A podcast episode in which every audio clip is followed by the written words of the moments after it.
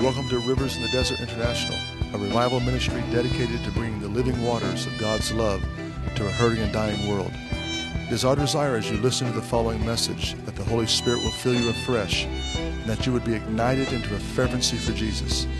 This is the day to be filled with the knowledge of His glory as the waters cover the sea. God is doing something new on planet Earth today, and you and I have the great privilege to be a part of it. We love you. Be blessed.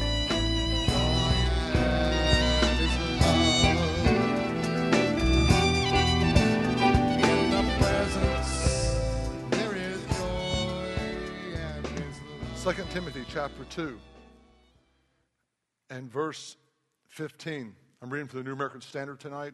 Be diligent to present yourself approved to God as a workman who does not need to be ashamed, handling accurately the word of truth. Things are happening so quick right now that you're going to experience what you think is condemnation, but it's really shame. And it's the shame of not knowing the word of God. And I'm not here to condemn anybody. I'm not here to use a bully pulpit, but I'm here to put a burning bush under your tuchus, hallelujah, as they say in Yiddish, that you need to start memorizing and knowing the Word of God and not just studying what you want to feel good about, okay? You need to start learning the entire counsel of God right now. And I'm telling you, as a brother in Christ, there is a battle that we must engage in in the days ahead. And the only thing that's going to keep you from being deceived or led astray down a dead-end path is by knowing the Word of God. One reason we need to know the Word of God is not just it produces faith, but it produces for the, but to produce in us a confidence for the judgment day. In the Gospel of John, Jesus said that the Father has given all judgment to the Son. But then the Son says, it's not I who will judge you on that day, but the words I speak will judge you. So it's the Word of God that we're going to stand before on the judgment day. Come on, folks. And all the answers are in the book already. Amen. Now, I was a professor at Old Roberts University and teaching, whatever, not a big deal. And I decided on a midterm exam. To, uh, everybody was taking notes feverishly and acted like they were good students. I decided to see if people were really listening to what I was saying. So on the midterm exam, I put all of the answers. I wrote the exam, so I put all the answers to the test in my lecture that day. I even added phrases like, make sure you pay attention to page one nineteen. Make sure you understand this date here. And I just thought, well, I should have pretty much ninety percent of the students, you know, pass with flying colors. Guess what?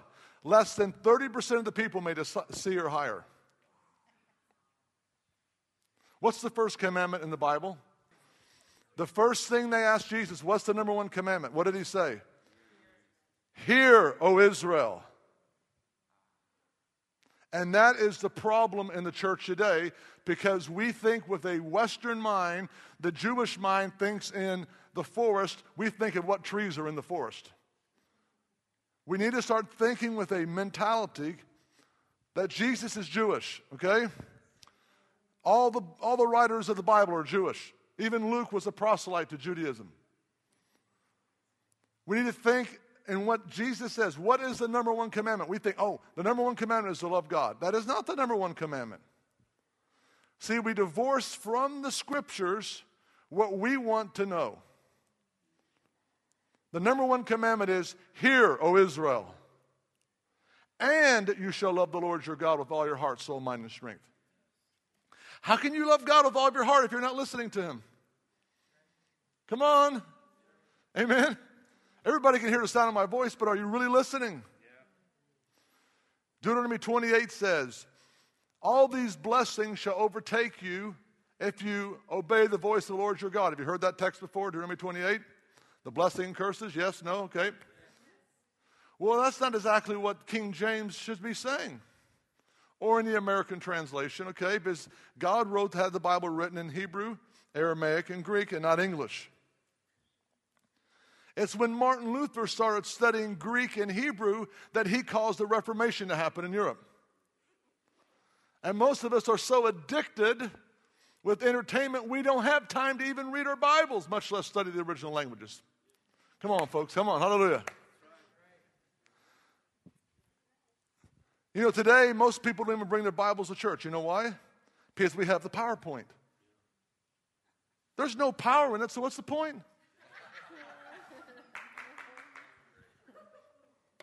So what I want to produce inside of you by the Holy Spirit is a desire, an unquenchable thirst to get to know the macros of the Bible.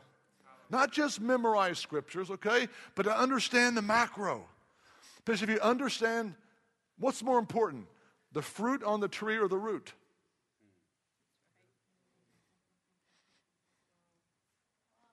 See, we're going to produce fruit for Jesus. And he says, you're forgetting, because of your arrogance, the fat, rich root of the olive tree, which is the Jew, your Jewish heritage. Interesting, isn't it? And so it says here that we need not be ashamed, handling accurately the word of truth. Because most of us are like men who buy a new vacuum cleaner for their wife, and she says, honey, please put it, back, put it together. And we know, real men don't read the instructions. We just put it together like we think it is. And that's how many leaders are building churches today. We'll just put it together the way we think it should happen, then we ask God to bless it. And we plug it in the wall, and the whole thing blows up or catches on fire.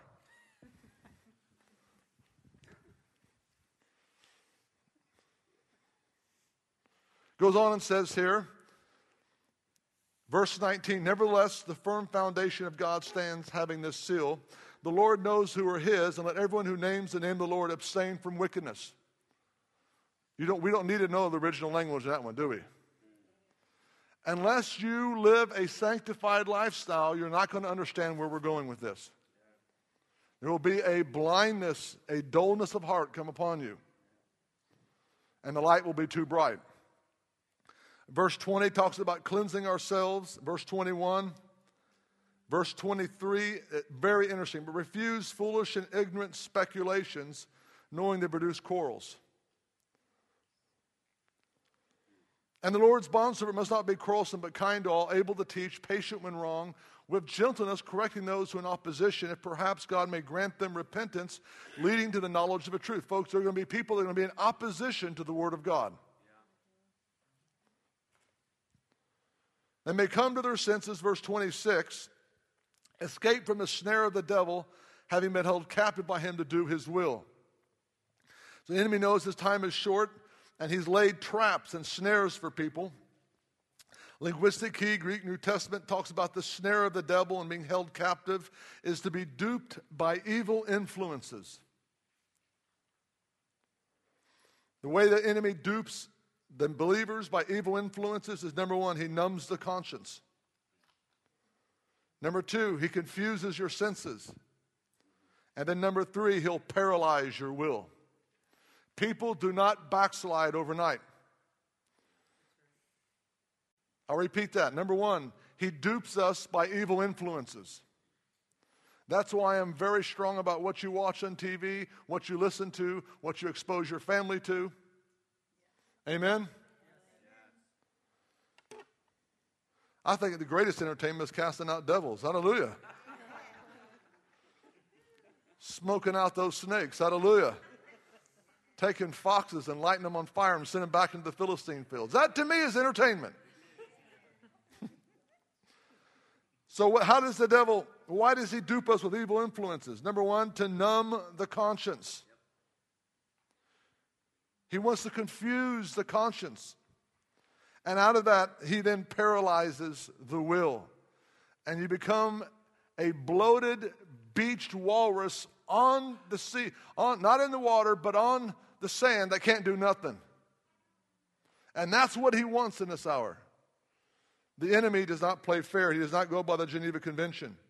And so it continues. Now, I want to share this with you. When you start studying the Bible, there is no chapters and verses in the original text. That was put there by the redactors for reference purpose.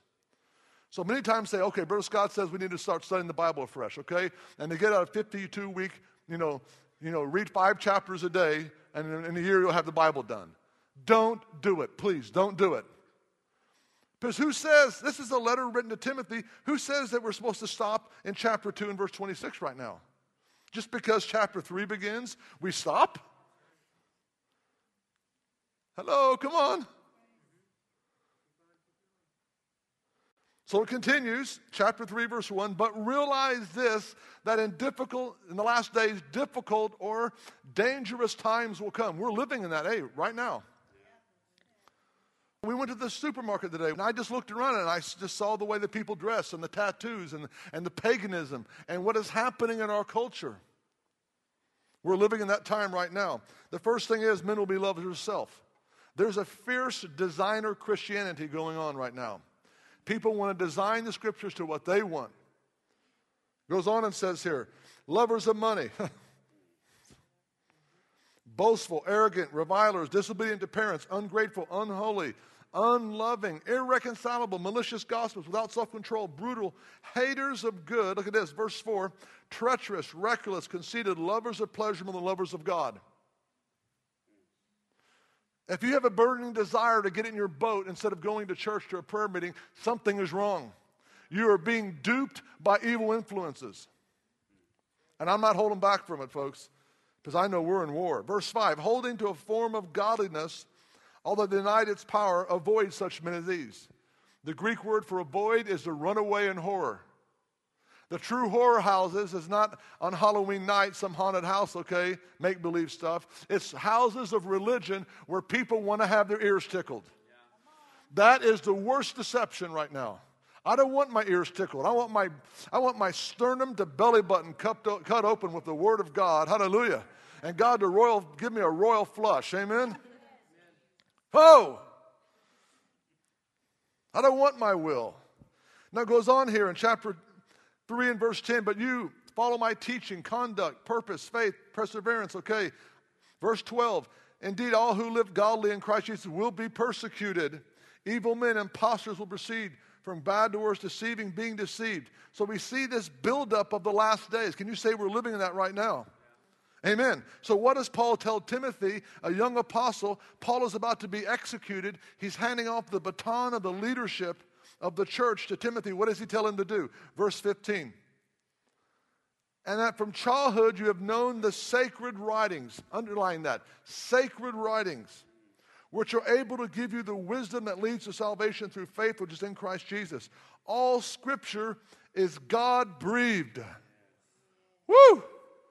Or inspired for God, profitable for teaching, reproof, correction, training in righteousness, that the man of God may be adequately equipped for every good work. The word equipped there is a completely outfitted rescue boat in the ancient Roman Navy. Hallelujah. A Coast Guard cutter. Hallelujah. Yeah. And he charges us, verse two of chapter four, preach this word. So we think it's just the message of the gospel, the message of the Pauline epistles, the revelation. The word scripture, when used by Paul, who's Jewish, is the Hebrew word Tanakh. Say that, Tanakh. Tanakh is an acronym. It means the first the three letters, okay, Torah, Nevi'im, Kotavim. It means the law, the writings, and the prophets. At this time, the New Testament was not even written yet. So we're talking about what is going to save us from this implosion of our culture in these last days is to be wise in understanding the Old Testament. And most Christians are totally lost without a compass when they try to read the Old Testament. They read Proverbs, they read Psalms, read a few stories, you know. It's nice, okay. Well, the prophets are pretty heavy, you know. But we live in a new dispensation. What, God dispenses himself? God's the same yesterday, today, and forever. I have Bible school teachers that need to resign and go back to school themselves. They say you've got to read the whole Bible, Matthew to Revelation. Yeah. You see people now pigeonhole themselves into a message, God is good all the time, God is good. Well, God's definition of his goodness is different than our definition of goodness. Yeah. The only thing old about the Old Testament is the sacrificial law. But there is whole segments of Isaiah, of Nahum. When's the last time you read Nahum? That have yet to be fulfilled yet. Go with me to Second Peter now. And folks, you, whether God tickles you to get learning this out of curiosity and desire for him, or a fear of being ashamed before him, you've got to start propping up your Bible study time and digging in, amen? And not just memorizing Scripture, but understand what king prophesied during Isaiah's time and who was also an adjunct prophet during Isaiah. Come on, folks, are you with me? Understand the divided monarchy. Understand the, the, uh, the geography of the Holy Land. Understand these things that happened in broad strokes of history, because Paul says it's for our instruction, First Corinthians says. Now look what P- Peter says. Peter says something here, I don't even think we've even fathomed it. I want to fathom it. Second Peter. Oh, hallelujah! Verse sixteen. He's about to be martyred, Second Peter. Verse one, chapter sixteen, Peter says this. He's passing on the revelation that Jesus is the Messiah, the Son of God. And verse sixteen, we did not follow cleverly devised tales and made known to you the power and the coming of the Lord Jesus Christ were eyewitnesses of his majesty. I do not want to follow tales about Smith Wigglesworth. I don't want to follow tales about some Yahoo I never met. Because I guarantee I say something, ten people later, the Volkswagen is purple with red beetle bug stickers on it. I never said that. My people, the Jewish people, are in total place, a prison camp of unbelief because they followed the oral law, not the written law. They came up with what's called Rabbinical Judaism. And Rabbinical Judaism believes that when Moses was on Sinai, he received Torah Biktav and Torah Baal Peh. I mean, I'm going to try, try to start speaking Hebrew here. I guess say in English. They believe that he received two sets of commandments. One was the written law, Biktav, and Baal Peh with the mouth, or oral law. And so they have chosen to follow the oral law. When I witness the Jewish people, I tell them, show me anywhere in the prophets, anywhere that they say to Israel, return to the oral law, and I'll become an Orthodox Jew today. They can't. It's not there. Are you with me, folks? But they have built up a system that has kept them in a prison camp. They believed what they wanted to believe. And so Peter's saying we didn't follow cleverly devised tales. I want to know the Word of God. I want to know Jesus, okay? Yes,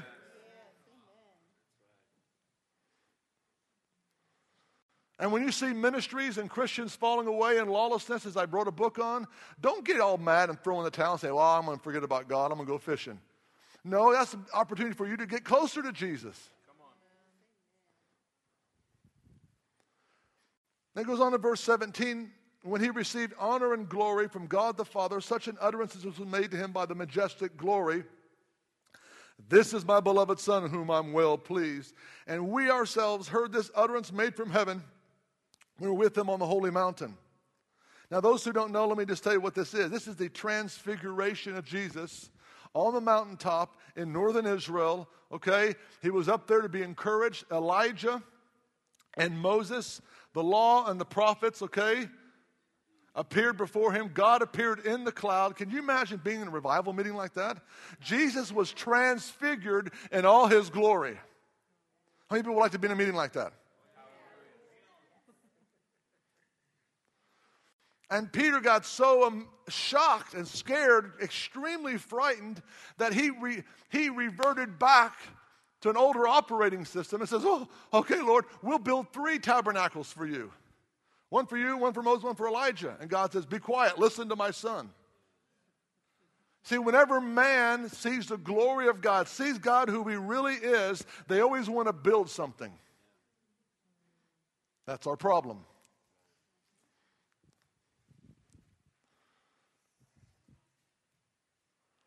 This is my beloved Son, on whom I'm well pleased. Verse nineteen is the most amazing scripture in the New Testament. And so we have the prophetic word made more sure, to which you do well to pay attention as to a lamp shining in a dark place until the day dawns and a morning star arises in your hearts. But know this, first of all, that no prophecy of Tanakh or the scripture is a matter of one's own interpretation. Whoa. Folks, we got to dissect this real quick. Even though Peter saw the Father and the Son, come on, transfigured in all their glory, the most incredible theophany anywhere in the Bible that supersedes even Mount Sinai. Woo! Hallelujah! How about that for a prophetic event? But Peter says we have a more sure prophetic word than that. Are you here to, to see something, or are you here to learn something? Are you here for a word, or are you here for an experience? So most of the revival meetings now, I'm coming, to, oh, let's hear what that crazy Jew says, or let's go and get a healing, let's go get a touch, let's go, you know, splish, splash, I'm taking a bath, let's go swim in the river, whatever, let's go doing that, you know, let's go get whatever. Come on. And folks, we don't understand that we're really not digging into the word, because the amount of word being preached by most ministers I listen to is about that shallow. I can't even hear about than that. They get one scripture and they run with it. Or they'll pull things out of context, bead together a nice, beautiful necklace, okay? Folks, that is not. Yeah, come on. Say it. It says here that if things are going to get so dark, verse nineteen, that we're going to need light in this hour. Yeah. And the only light is not a theophany on a mountaintop with the Lord, but is the prophetic word of the scriptures. Specifically speaking, the Hebrew prophets. Embedded in the Hebrew prophets is our light for this dark hour. Woo! That's why you've got to start memorizing, or at least getting a very strong grip on who the prophets are.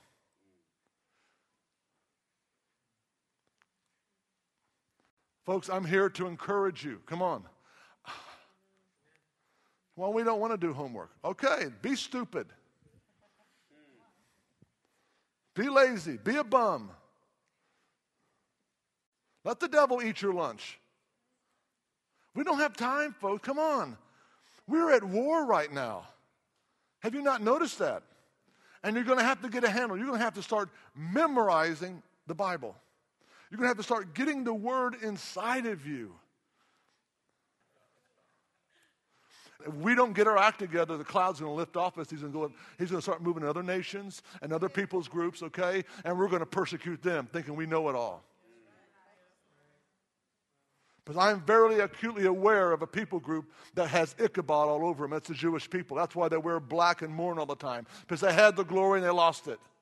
I ain't about to learn what my stiff-necked, leather-necked relatives missed. Smile tonight. This is good news. Paul, the, listen, the, the gospel that Paul preached, he didn't have Timothy written. He didn't have all these things. Where did Paul get this message that came with such signs and wonders? You read the book of Acts. It came out of Isaiah. It came out of Micah. It came out of Jeremiah. Come on, folks.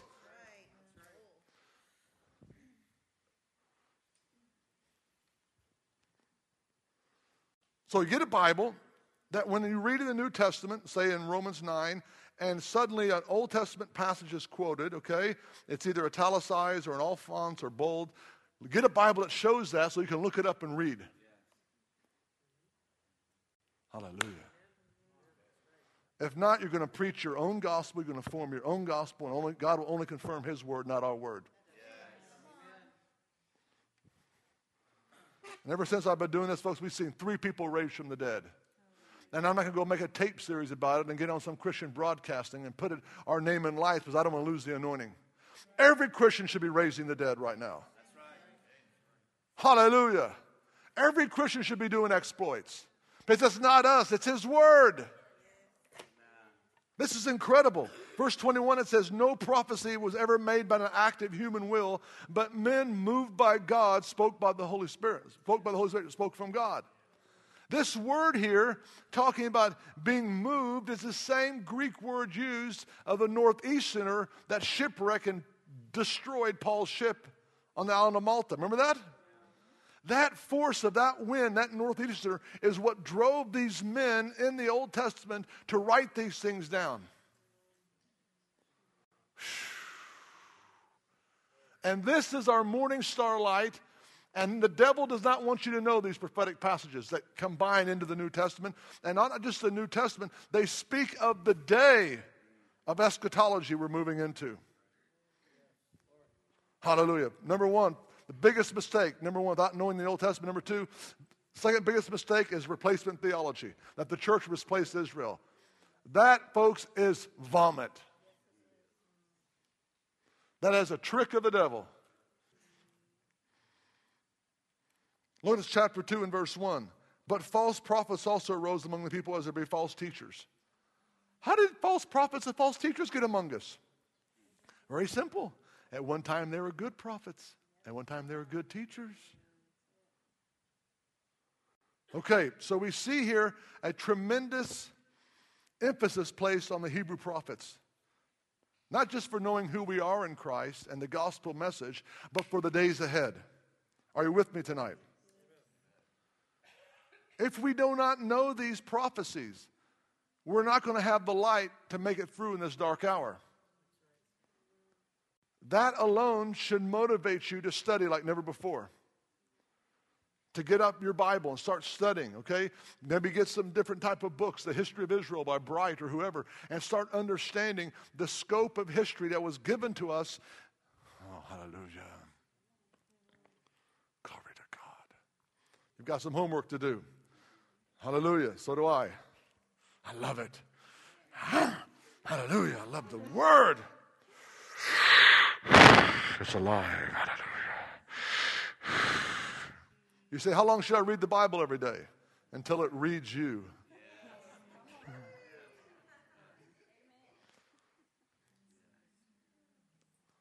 Now, who in the Bible is also known as the morning star?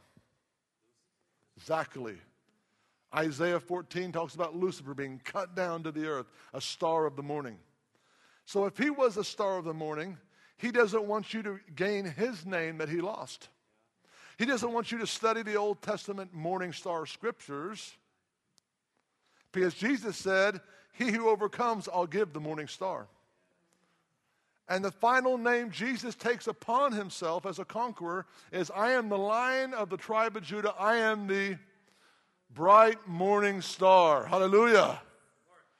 So what is the morning star? The morning star in Israel was a phenomenon that happens in the deserts where right before the sun comes up, the planet Venus comes up, and it's just at certain times of the year so bright that you think the sun is coming up.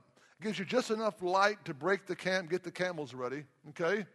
And then what comes next is the sun itself. Very interesting, isn't it?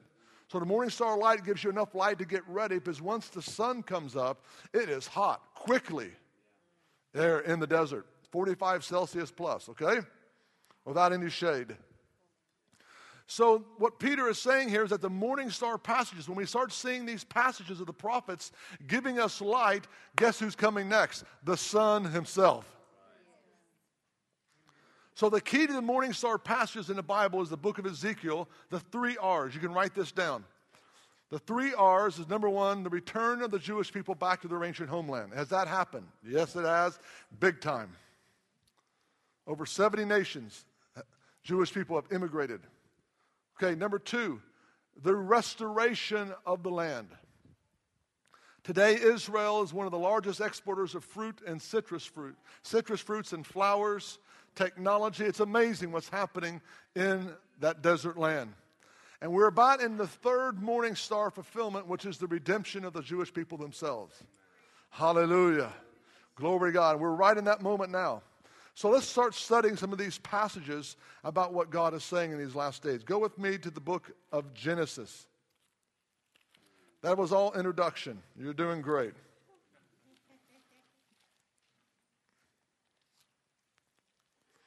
I think the biggest thing I see when I travel with ministers and leaders and bishops and deacons and Christians or whatever is people really don't know the Word of God. I'm shocked. I'm really, I'm shocked. I'm in a state of shock that people don't even know how to find a book in the Bible, much less a scripture. Because when Paul preached or Jesus preached, they spoke midrashically. They would say, does not the scripture say, and they'll quote a half a verse, and everybody, all the audience could quote the whole book.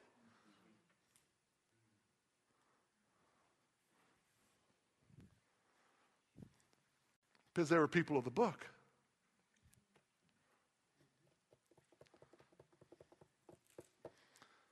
So let me tell you what happened. I was at our church every time I try to implement something, God slaps me down. I went to a church growth seminary, as I mentioned to you, and we were all taught how to grow churches and big churches and all that stuff, whatever. But inside of me, I don't have it in me. I'd rather be in a cave, you know what I'm saying? The cave of Adullam with a bunch of misfits that become David's mighty warriors, amen? Then grow a bunch of diapers, milquetoast babies. And we think in the West because what's the offering? You know, nickels and noses. How big was the offering? How, how many people were there Sunday morning? That's success. Folks, that is not success. God likes to whittle them down to three hundred Gideons, okay? Warriors. And so I'm going through this, and, and I'm saying, okay, whatever you want to do, do it. And so we're in the worship in the Sunday morning, and I'm looking at a, a big banner like this on the wall, my family next to me, and I, the glory of the Lord shall cover the earth as the waters cover the sea. And I'm looking at that. Right at the bottom, there's Hebrew letters, and I'm looking at the Hebrew letters, just worshiping God, and suddenly, out of the Hebrew letters comes Jesus. Whew. And I wasn't eating too many mushrooms the night before, okay? Jesus comes out of the letters, folks. And he steps off the stage and comes to me and points his finger at me and says, build my house of glory. And then he disappeared. And in a nanosecond, every scripture about temple, synagogue, house, church, went right through me. And my wife sensed the presence of the Lord, and she looked at me and said, what happened to you? I said, I just got a message for the next twenty years.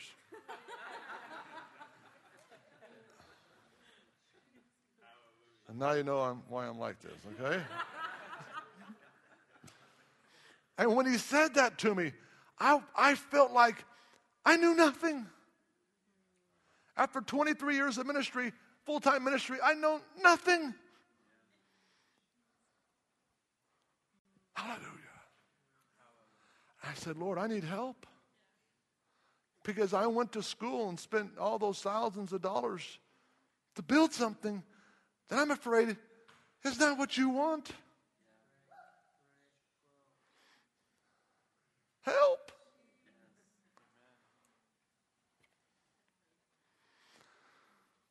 So the first scripture, he, and he's been giving me a little by little, every day, every week. The first thing that came to him was the book of Genesis, chapter twenty-eight. Here we go. Are you ready?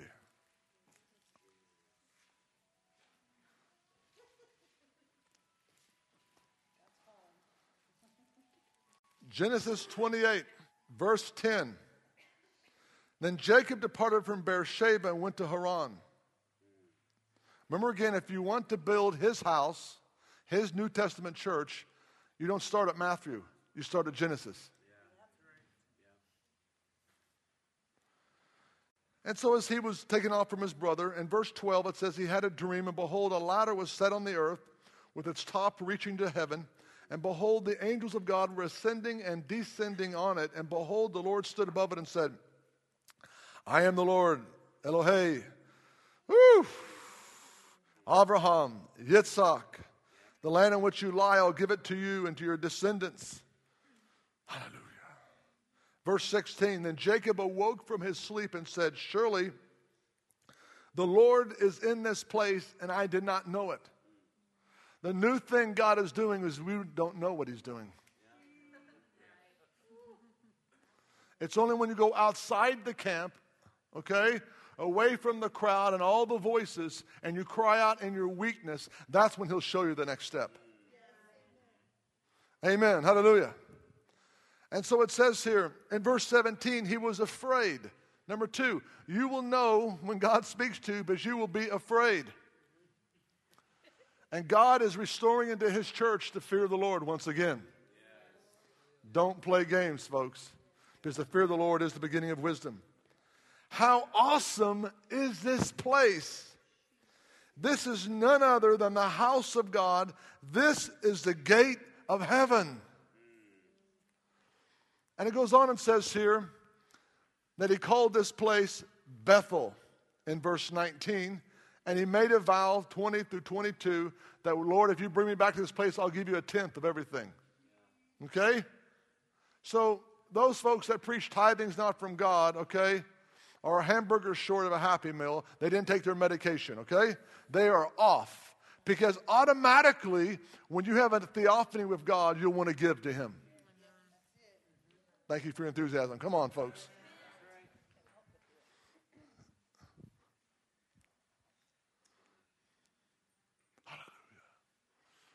And so I'm studying, and God says, read it again. So I read it. Read it again. Read it again. Read it again. Finally, the elevator came to the top floor, and I got it. Now, he called the place Bethel. What does Bethel mean in Hebrew? Correct. House of God. Okay. But did he see a house? Just read it again. Did he see a house? Did he see a sanctuary? Did he see a building? So why do you call it a house of God? Real simple.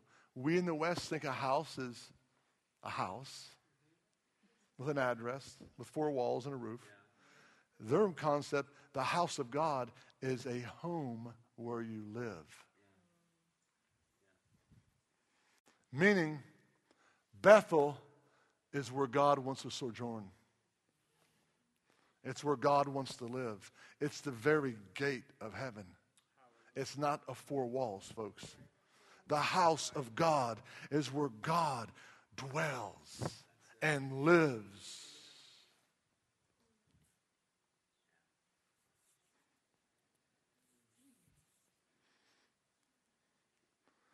Meaning when we gather together, we're not gathering under a banner, a denomination, a creed, an idea, okay? We are gathering where the gate of heaven opens up. Amen. That we are actually the guardians of that threshold experience.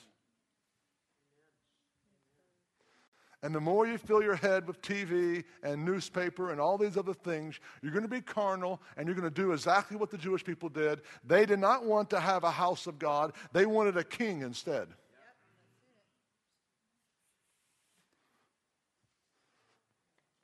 So the house of God is the gate, the threshold. Now, Josiah's revival, you can just write this down, Second Chronicles chapter thirty-four. In Josiah's revival, they found the book of the law. He broke down all the Asherim and the temples and all, you know, and the male cult of prostitutes.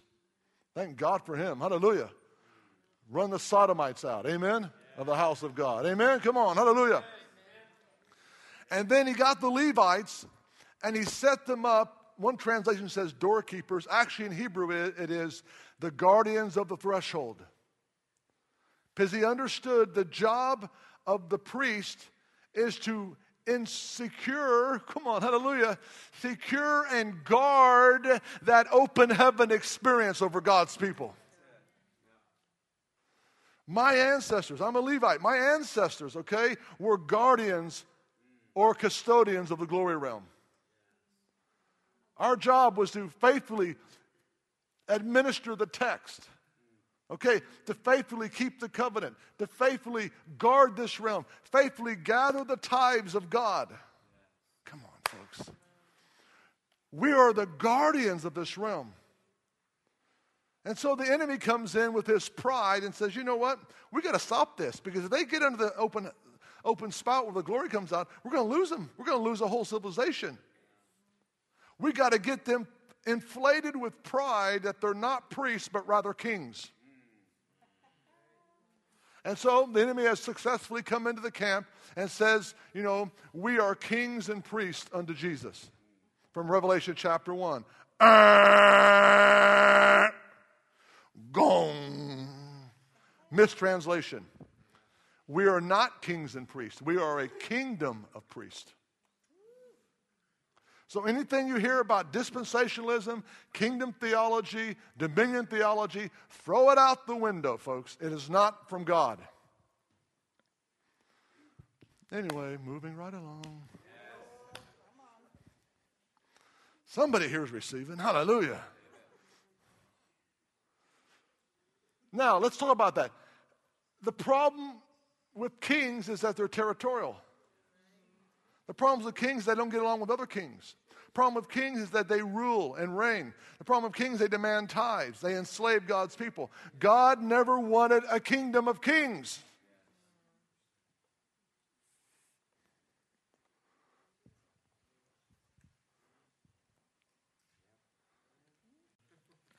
Go to the book of Hebrews now. Let me open this up. So in studying this, I'm saying, Lord, if I preach this, I may not be invited back. He says, you work for me or you work for them? I work for you, Lord. Hallelujah. So the problem with the glory of God being resident inside his people and in his house, which we are his house, has always been the kingship monarchy pattern. So if we can understand the basis of what God said, okay, we'll understand how the New Testament church is supposed to operate. Hebrews chapter eleven, verse thirty-two. Hall of Fame of Faith of these Hebrew, Jewish people, Israelites, et cetera. Without even Jesus being resurrected from the dead, they did the exploits. I like it. But verse thirty-two, what more shall I say? For a time will fail me if I speak of Gideon, Barak, Samson, Jephthah, David, Shmuel, Samuel, and the prophets who by faith conquered king. Wait, wait, wait, wait a minute here. Notice he says Samuel and the prophets. The writer of Hebrews just skips over four hundred years of Israelite monarchy history. Not a, you're exactly right, sister. Not a single king is mentioned.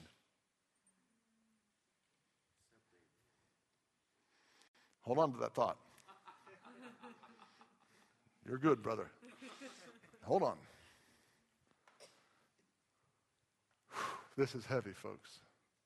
The writer of Hebrews just spoke four hundred years of monarchy history, totally didn't make it in.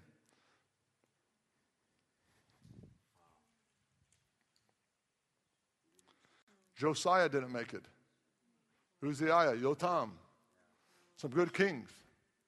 Hezekiah, they didn't even make it in. Not even a reference to them.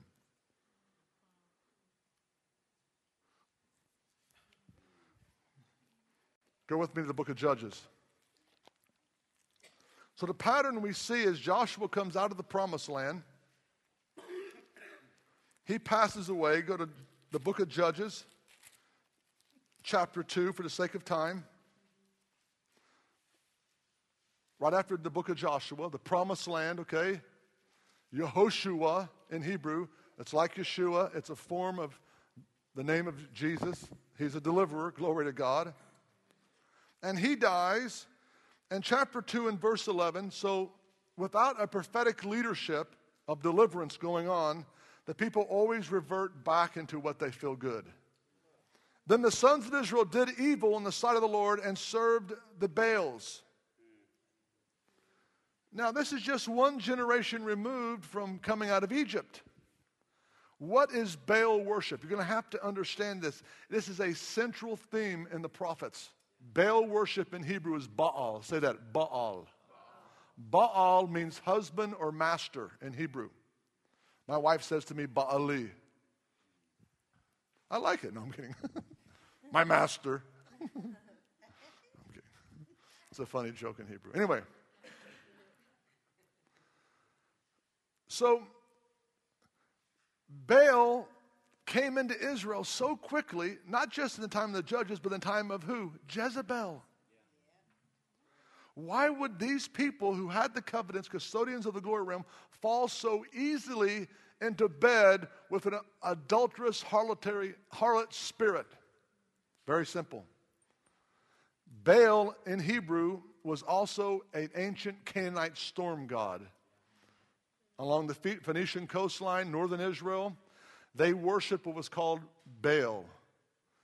And Baal, Baal is the one, the thunder god. He came in, he rode on the wings of the, the storm, and he brought the rains to an agricultural, semi-arid society, okay? They need rain or they don't survive.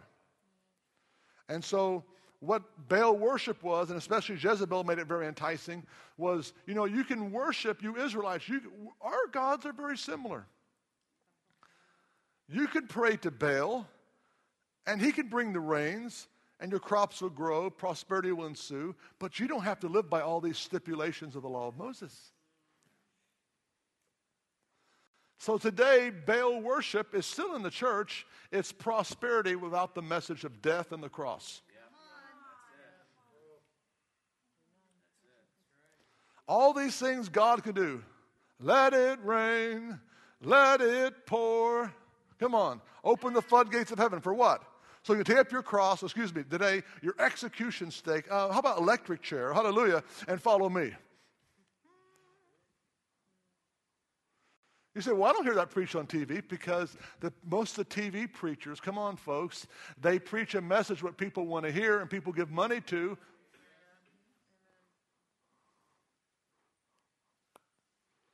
Kumbaya, my Lord, kumbaya. So Baal worship is asking God for blessings but not living according to stipulations of the law, which today is, give me prosperity. My name is Jimmy. I'll take all you can give me, Lord. But don't preach that heavy cross message to me. If you want to get really messed up for life in a good way, I encourage you to get a book called The Cost of Discipleship by Dietrich Bonhoeffer.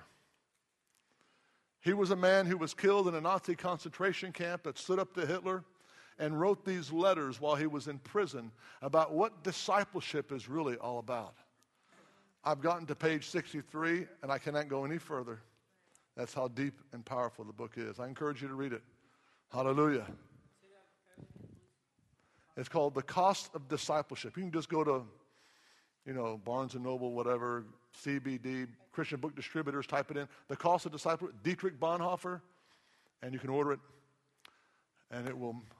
The problem is, our God is comfort.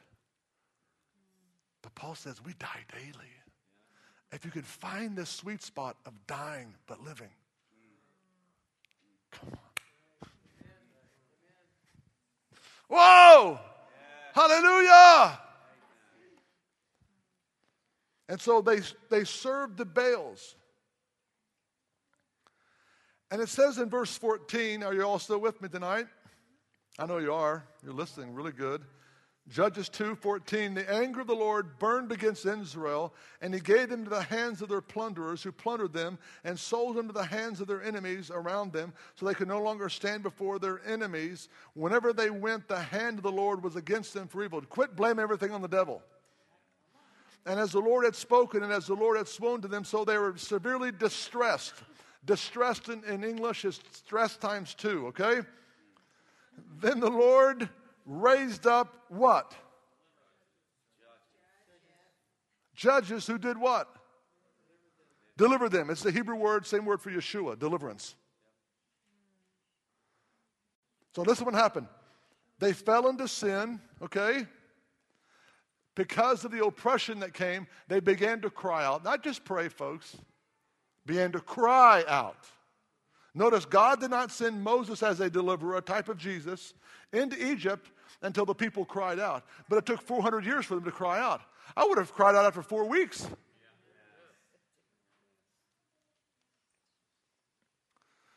God does not send your deliverance to you until you cry out like the woman with an issue of blood. And you better start crying out, okay? You better start getting emotional for Jesus. Because I got a scripture here that will knock your socks off. It blew me away when I read it. I wrote an email on it. It says in First Corinthians, the last chapter, Paul says, let everyone who does not love the Lord Jesus be anathema, accursed.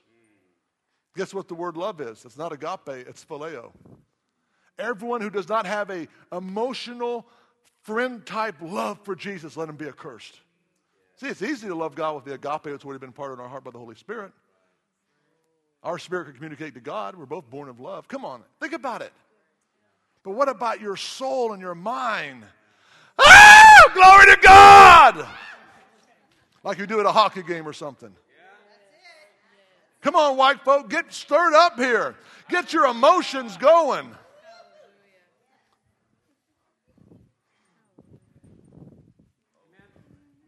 Amen.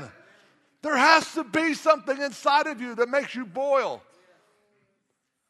Something tickles your fancy, ladies. Shopping, okay? Whatever, okay? Men, underwater basket weaving. I don't know. Something that you like to do, that you put energy into, that puts a jump in your step.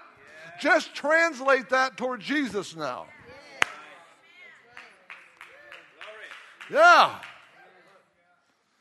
And so it says here that they screamed out, they cried out to God. And when that happened, verse sixteen, this is the key, the Lord raised up judges for them. Yes.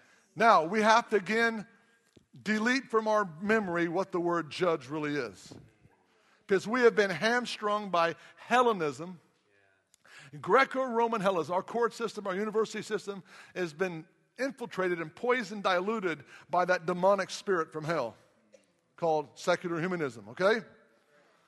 And the essence of secular humanism is six six six, which in Hebrew is W W W. six six six in Hebrew, it's the same letters, numbers in Hebrew, is Vav Vav Vav or six six six W W W. Don't throw away your Dell computers yet, okay? But just understand what's being said. Secular humanism is the spirit of Antichrist. There's many antichrists in this world, anti-anointed ones. Yep. And what's the anti-anointing? Anything that pulls down the glory realm into man-made centers.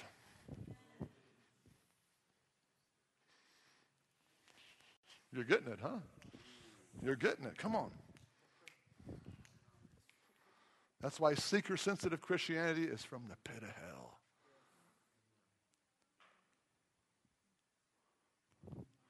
The Bible says there's none that seek me. There's none. Yes. Well, our church is growing. Are you growing a bunch of nursery, thumb-sunken, spineless Christians who can't even stand up to yeah. the moral decay of this world? Or are you raising up Holy Ghost Rambos and Ramboettes? Oh, hallelujah. Yes. Real simple. Unless you have a strong contact point of intimacy with the Holy Spirit on a weekly basis, your minds will stay suspended in the cares of life, and you'll never overcome the lower nature. Yes. That's right. Yes. That's right. I'm sorry, that doesn't happen by three or four hill songs, okay? And an offering, okay, teaching. And then twenty-minute message, okay? And we go out and have cappuccino, okay?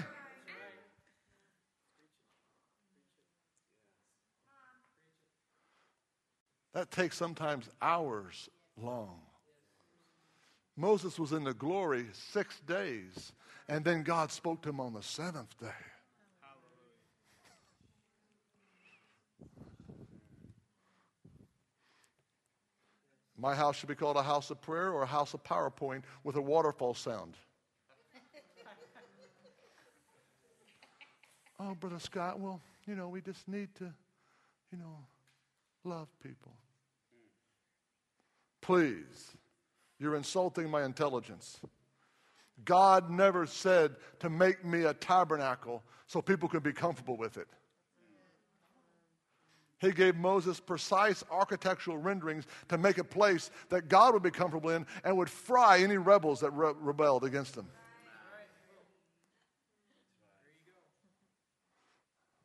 That's the difference between the goats and the sheep, okay? The sheep go, amen. And the goats, but, but, pastor, but, but. And they eat anything.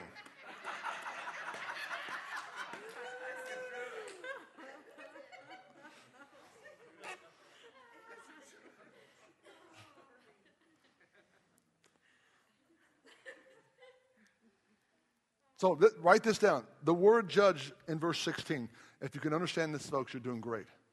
The word judge in Hebrew is shoftim. Say that, shoftim. It does not mean, from our Hellenistic idea of legislation, it is not a judge. It is not a lawgiver. It is not a legislator, okay? Judge in Hebrew means champion or military deliverer.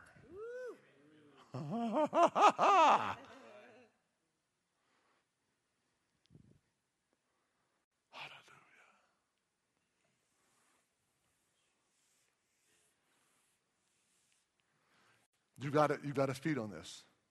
We can't go over to this too fast. This is the central theme of everything in the Bible. Hallelujah. The people cried out because of sin, because of terrorists, the Midianites, whoever showed up. And God raised up a military champion, whether it be Gideon or Deborah. Come on, hallelujah. who had a special anointing to bring deliverance to God's people. And God never changed that pattern. Samuel was a judge. And the people rejected Samuel's ministry, and they wanted a king. Let's keep on reading that. Whoa! Lord, help me tonight. Nah. Go to Samuel. First Samuel.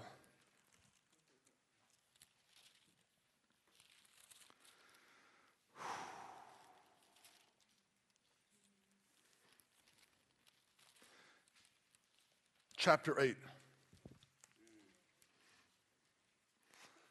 And now you see why the book of Hebrews ends right here and picks up again with the prophets. Yep.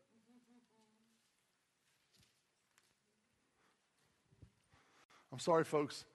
I'm not here to entertain you. This is a matter of life and death. I'm going to appear before Jesus one day, and so are you. I want him to say, well done. Amen. I don't want him to say medium rare, okay? Amen. I want him to say, well done, good and faithful. And I'm reading things in the Bible that's totally opposite what I see happening in North American Christianity, okay? And I've been real quiet about it for a long time, and God told me if I don't start preaching this, he'll kill me, okay? So I've decided to start preaching it, okay? You say, where is that in the Bible? God came to kill Moses.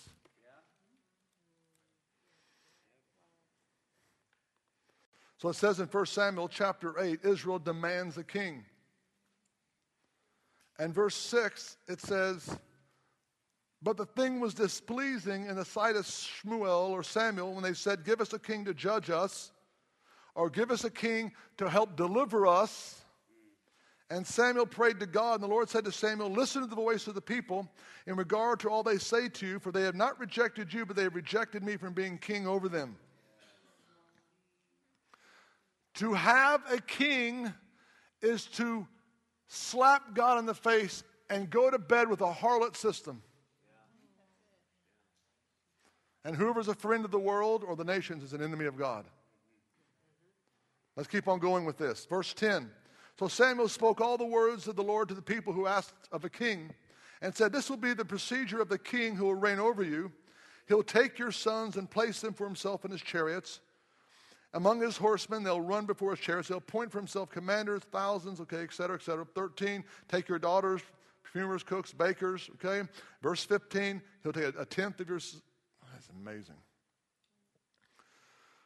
Verse nineteen. Nevertheless, the people refused to listen to the voice of Samuel and said, no, but there will be a king over us, that we may be like all the other nations. Oh, we're not relevant to this generation. Let's, you know.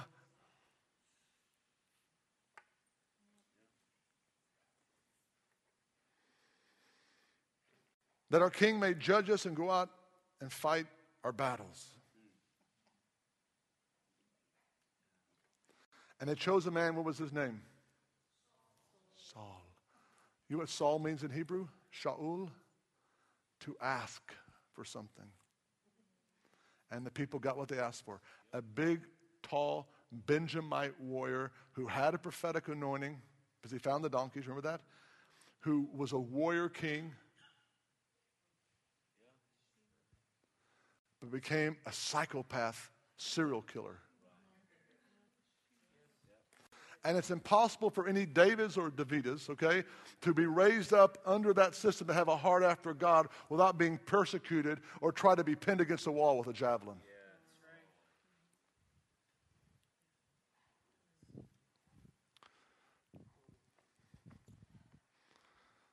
Let's fast forward two thousand six. I, God's called me to strengthen and encourage the local church. I've been into a lot of churches all over the place, preaching every revival center in America that's, on, that's known, whatever. And I have come away lately weeping, because very few places are able to continue with the glory of God, manifest glory of God moving. And I've asked the Lord why. He says that my the people there, they love me, they're praying, they're really after me. But I cannot pour new wine into an old wineskin. I cannot bless a structure that I myself have rejected.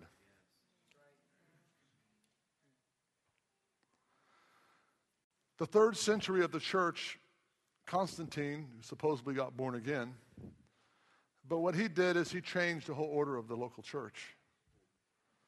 And he set up a system. The Roman Empire that crumbled after that actually metamorphosized into the church, the papal authority. And so today we have, and understand my heart here, don't throw the baby with the bathwater out, just understand. We have really good men and women who really love God, but they set themselves up as king over the local church. And everybody else becomes slave labor under them. Everybody else has to kiss their ring. Everybody else has to call them pastor or bishop or whatever. And we... The, Kings are territorial, folks. They do not get along with other kings. Kings have an anointing, but if an assistant rises up with a greater anointing, they will persecute that David. You say, what about David? I'm glad you asked. Let's study about David. Go to Second Samuel now. And don't read into what I'm not saying. Just listen. I'm going very general terms here. Don't read in with your own experiential glasses what I'm saying here to justify something. Just listen. Very elementary. This is the pattern God wanted to run his people with, and he never changed from it. Jesus appeared as a judge. As a shoftim, he anointed the seventy. He anointed the twelve to go out and bring deliverance. This is what the early church did. But when people don't want the glory, they want a king instead. And that's why most of those churches are the largest, is because people want a Saul figure who has, quote, an anointing.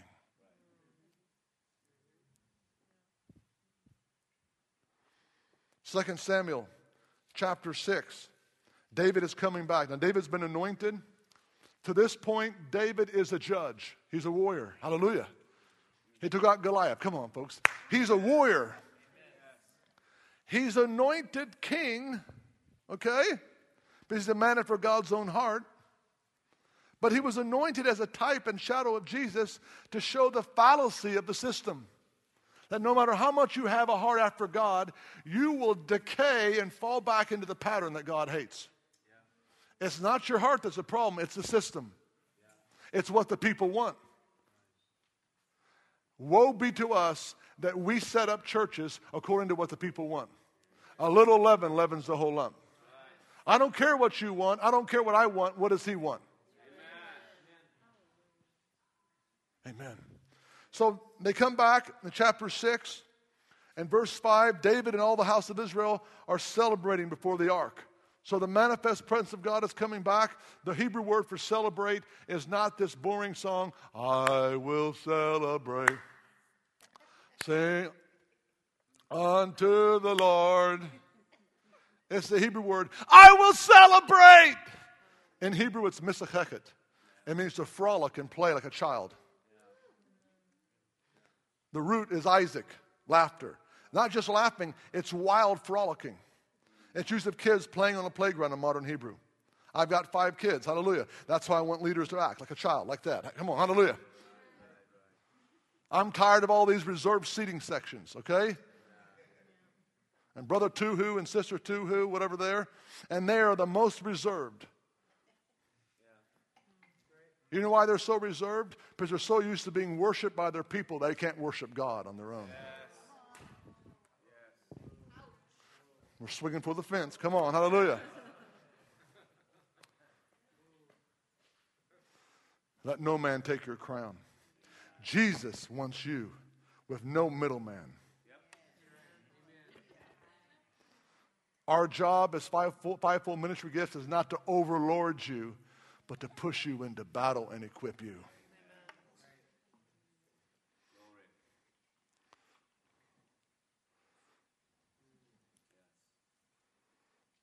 I even had to change the terminology of the pastors and churches that associate to us now. I said, I'm not your covering. That's another fallacy of the kingship. Nowhere in the Bible does it say a man or woman is your covering. Because literally the Hebrew word for covering is kippur, okay, which is the blood of Jesus, the Yom Kippur sacrifice. Jesus is your covering. And the second time the word covering is used is husband over his wife. Come on, hallelujah. That's it. So I have used the word now, platform. We'll be an apostolic platform to push you forward in battle, okay, for you to spring forward. But I ain't going to cover you. Because sometimes I'm not anointed, okay?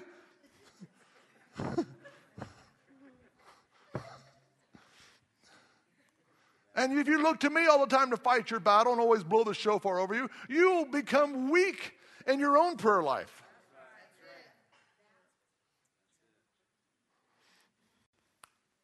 Yes, we need to be accountable. Come on. We need to obey our leaders. I'm not throwing the baby with the bathwater out, okay? But what is this? What is a leader? Listen carefully. Oh, your pastor's smiling. I like it. Come on. A leader is a New Testament judge or warrior, yes. Not an administrator. Yes. Most pastors I meet are nice guys that should be working for Goodwill.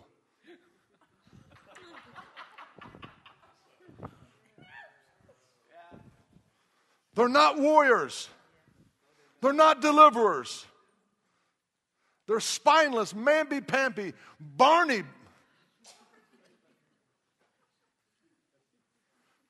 The word pastor is only used once in the New Testament. We should be calling the leader of the local church, listen, bishops, overseers, elder. The apostles and prophets are the ones that ran the local churches. Oh, we want to call our senior pastor, assistant pastor. You say what you want, but what is your true function? You're going to sit here and just counsel people and be a nurse all the time, or you're going to lead us into battle? If you don't lead us into battle, then sit down and get in the back of the bus, let somebody else drive this thing. Amen. That's right. But I'm tired of getting around pastors who don't know the Word of God and are not evangelistic.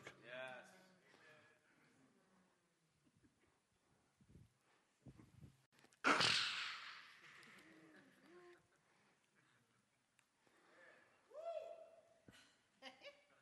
You say, you're being too hard. Oh, be quiet, you effeminate spirit, in the name of Jesus.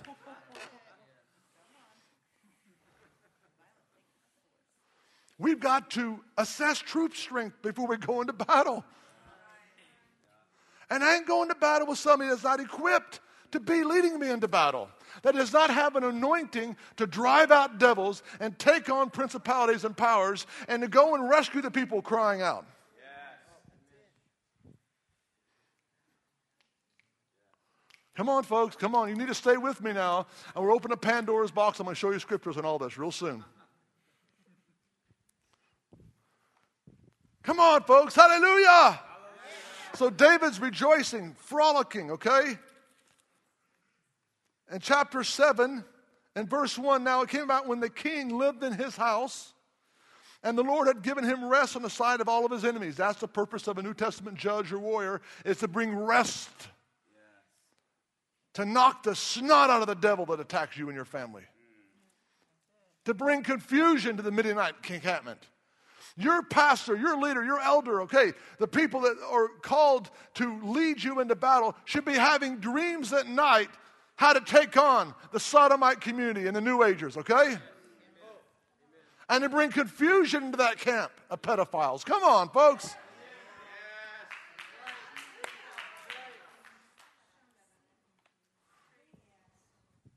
Amen. And so David, in verse two, the king said to Nathan, now is Nathan a good prophet or bad prophet? It's okay to answer. He's a good prophet, okay? He's a good one, okay? Nathan in Hebrew means Natan, given by God. Okay? See now, I dwell in the house of a cedar, but the ark of God dwells in tent curtains. And Nathan said to the king, go and do all that's in your mind, for the Lord is with you. He missed it. He missed it. Come on, say he missed it. He missed it. This was the beginning of David's transformation from a judge, a military hero, to a king, and this was the beginning of his downfall right here. As soon as David incorporated and became comfortable in the kingship monarchy pattern, which God hates, even those people that were associated with David missed it. That's why I am preaching like this, folks, because I don't want you to miss it. And David said, Nathan said, do all that's in your mind. Verse four, and it came about in the same night that the word of the Lord came to Nathan, saying, go and say to my servant David, thus says the Lord, are you the one who should build a house for me to dwell in? I have not dwelt in a house since the days I brought up the sons of Israel from Egypt. Even this day I've been moving about in a tent, even a tabernacle. God never wanted a temple.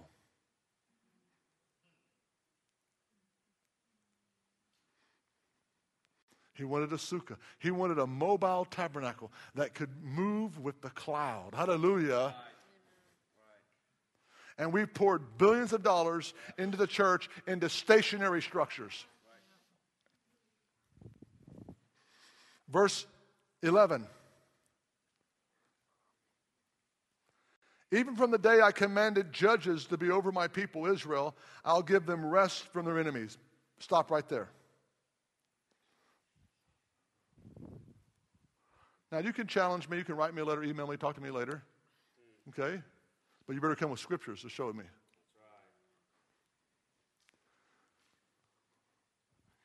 What God said to Nathan, he said, you know what? I don't want anybody to build anything for me. I don't want anybody to be king. I'm content with my pattern I set up when I brought you out of the land of Egypt and Joshua and the judges, and it never changed. You wanted something different. As soon as leaders want to build something, we miss it. So we see again God saying, my perfect will is, I wanted people to cry out against their enemies. I will anoint a Gideon. I'll anoint a Deborah who will bring military justice, hallelujah, deliverance to my people, and they, I will live among my people in a tent of meeting, and that's all I want. Life, okay? When, when they have a union that's from God, it's the Hebrew word da'at. He knew his wife Eve. Adam knew his wife Eve, okay? Whenever it was a, not a marriage-ordained situation, but adultery or fornication, it uses the word he lay with her.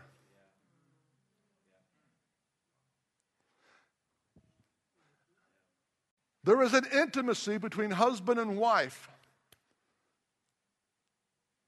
And that is the mystery of Jesus and the church. And Jesus is not coming back for an adulterous in church in bed with the world. Yes. Nor in bed with a kingship pattern. Yes. My people were destroyed for the lack of, it's the Hebrew word da'at, knowledge, intimacy. And Hosea, my people, verse chapter four, are destroyed. There's no mishpat, there's no justice, there's no intimacy of God and lamb. Therefore, the birds of the tree, the fish of the sea, the salmon, whoever else disappears. Because there's no intimacy of God in the land, I'll forget your children. That's the purpose of these meetings, to get intimate with him. Yeah. Hallelujah. Amen. Amen. Now, everybody thinks, well, that's the great sin David committed. That's only fifty percent of it. Let's study. Look at it. It says in chapter eleven, uh, chapter eleven, verse two, in the evening time he rose from his bed. Well, what's he doing at home watching his plasma screen T V for? Why isn't this schlepper out there in battle with the other brothers that are besieging a heathen nation? Come on, folks. Because when you're a king, you no longer become a judge. You lose your military instincts. Everybody serves you because you're God's gift.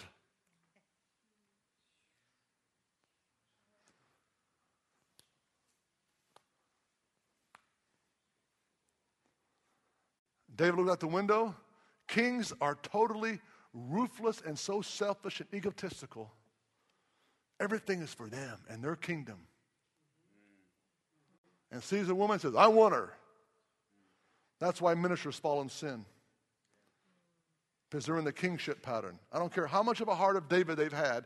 As soon as they migrate into that system that God has cursed, that's it. That's the end of their ministries.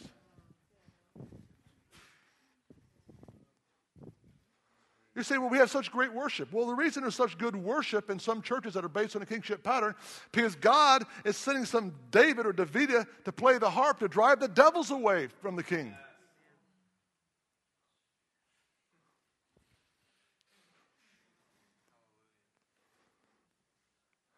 Well, he's anointed. My pastor, my leader is anointed.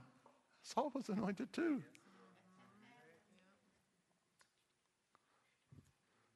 You can listen. You can flow with that if you want. I'm flowing with the Word of God. I see it. I had a pastor tell me once, he says, I'm not called to evangelize. Really? Well, the Bible says uh, we all got the ministry of reconciliation. Have you ever read that scripture before? Oh, yeah, you want to sit at home. Oh, you want to go golfing on Saturdays instead of street witnessing, right? Yeah. Okay, yeah. Well, it says in Second Timothy to do the work of an evangelist. He's saying that to Timothy, an apostle. So you, you are in a deeper revelation now? You're just a sissy.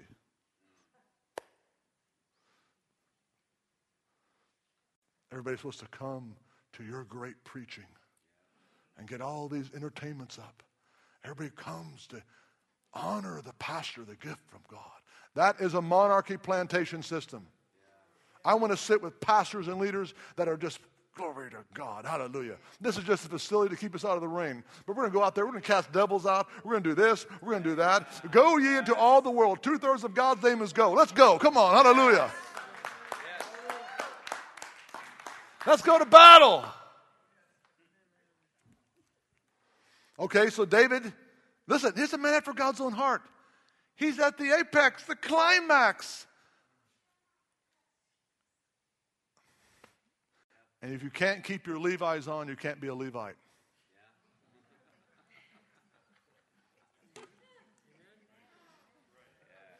And what will keep your Levi's on is, you know, if I pull my Levi's off and have this momentary pleasure, the devil's going to take me out or take my family out. No way.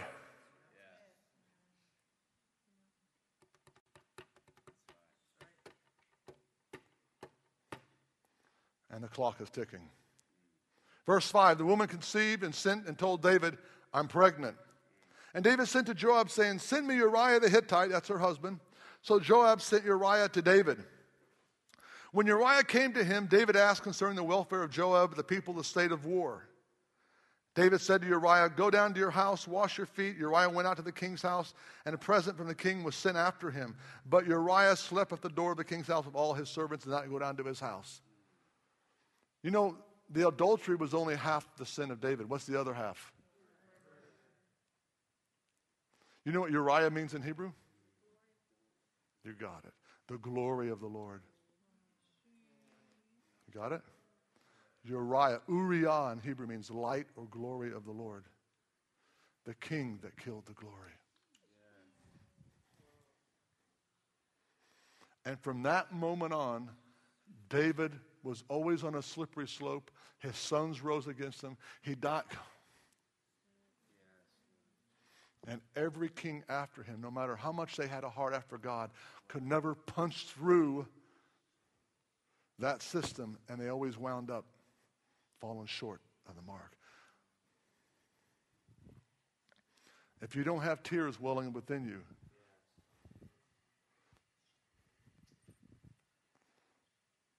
we can go into this more. But the reason Uriah slept at the door of the house is because he was a bondservant. He wasn't just a servant, he was a bondservant. And the first set of laws after the Ten Commandments was domestic laws concerning slaves. Exodus twenty-one. And the law was, if you have a male or female slave that serves you for six years, and after the sixth year they say, you know, I love my master more than I love my own freedom. You shall take him to the mezuzah, the doorpost, and you shall nail his ear against the door, which it wasn't nice, a cute little earring, okay? But would leave a piece of the ear behind on the door, right next to the mezuzah, the scroll. Hear, O Israel, and you shall love the Lord your God of all your heart. And wherever that servant went, or handmaiden, there would be missing a piece of their ear. And people in the marketplace or other owners would see that here is a man who had his freedom, or a woman, but loved their master more than their own freedom, and now have given everything to that house. And that's not something you acquire, but you, get, you read John three sixteen and believe it. Paul says, I'm a servant. But you read the end of his epistles, he says, I'm a bondservant. Yes. And this is what it means to go outside the camp bearing his reproach. As a young believer, I reveled in all the things that Jesus did for me and all the promises of God. I was so excited. But as I get more matured, okay, and maturated in the things of the Spirit, I begin to realize there's a deeper realm. And it's going outside the camp bearing his reproach, loving him more than I love even my own family, my own spiritual freedom, all the liberty. Yes, yes, yes. And you make a decision like Jesus did in Gethsemane. Abba, take this cup. Nevertheless, not my will, but thy will be done. I will drink that cup of judgment. Hallelujah. That's why Peter in the garden pulled out his little Swiss Army knife, so to speak. And whose ear did he chop off when Jesus was being arrested? The bondservant of the high priest. Why? Because all those policemen that came out were all mercenaries or hired guns, okay? And they would not have fought to the death. They only fought for money. But the high priest bondservant would have fought to the death. That's why Peter went after him first. Is there people here willing to fight?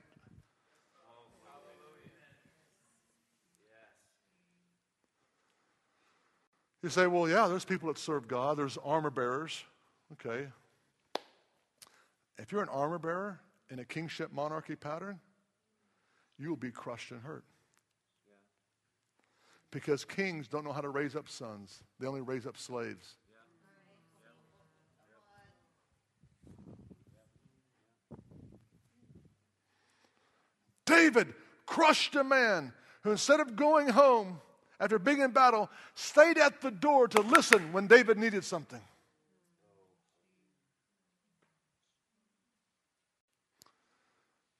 David unknowingly, really knowingly, killed the glory because he thought he was in right standing with God, but got into a system that defiled him.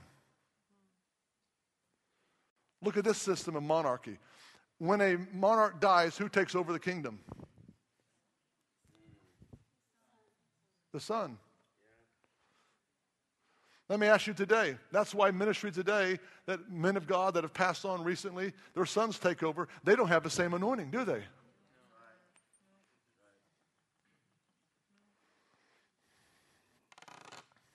I could mention names, but I don't need to. Maybe I should. So you can get it.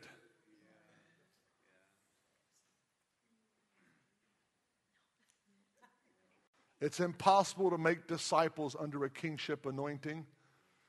You only make slaves, not bondservants. And so we see this pattern. Go with me to Psalm sixty-eight. We could talk about this for a long time, but I want to switch gears to the New Testament church now. Are you getting something out of this? Oh!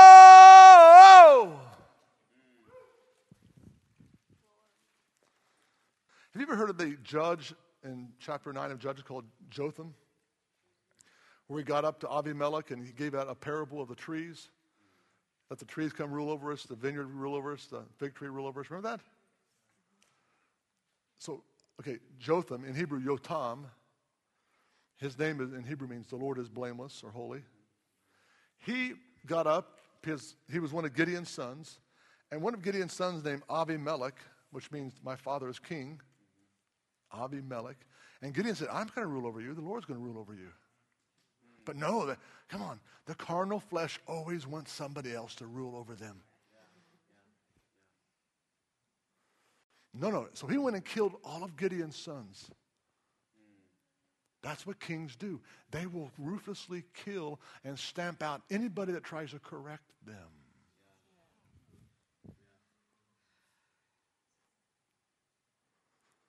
That's what a spiritual abuse is, folks.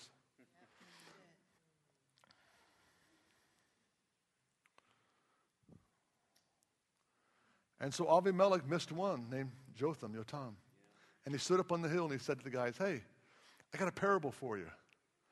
Agricultural society, okay? And he said, some people wanted, a, uh, you know, the fig tree or the, the vine to come rule over, and they all said no. But there was a bigger tree, in Hebrew it's called Adat. Say that, Adat. And it provides great shade. Yes, we'll let the Adat, this tree, to rule over us. You think, well, what? But this guy's a judge. What is he, a poet, or is he a judge? What is this guy? They don't. We don't understand the West. But if you, in Hebrew, understand that the main commodities was the olive tree, okay, the grapevine, and the fig, okay.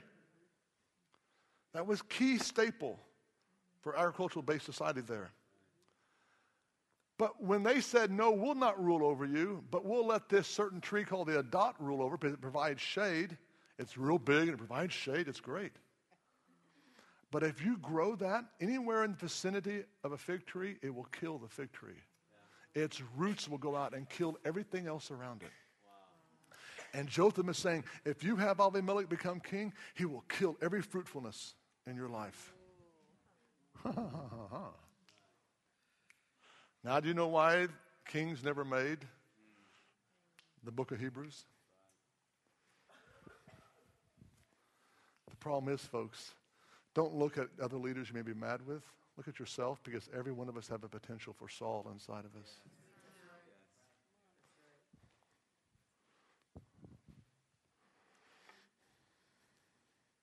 Go to the airport, see all the management books. Saul system. How dare we take leadership principles that are used in a marketplace and use them, quote, quote, to train God's leaders and make them twice the sons of Saul.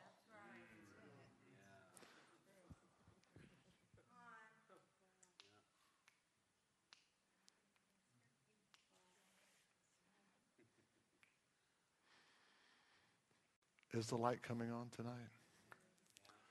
Are you understanding that all the prophets now, from David onward, Nathan and everybody else, who did they take on?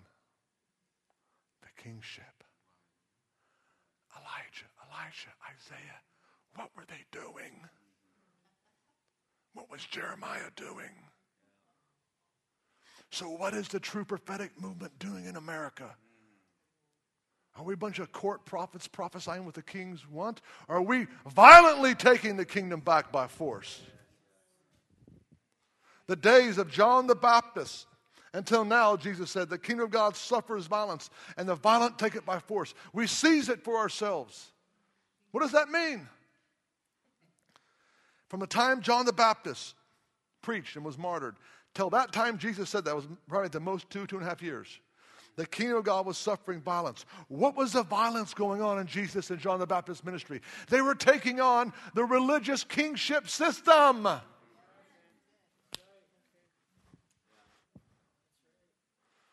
When Jesus comes out of the temple, all the kids that that day are saying, Hosanna. He comes through the triumphal entry. The whole city is stirred by an earthquake.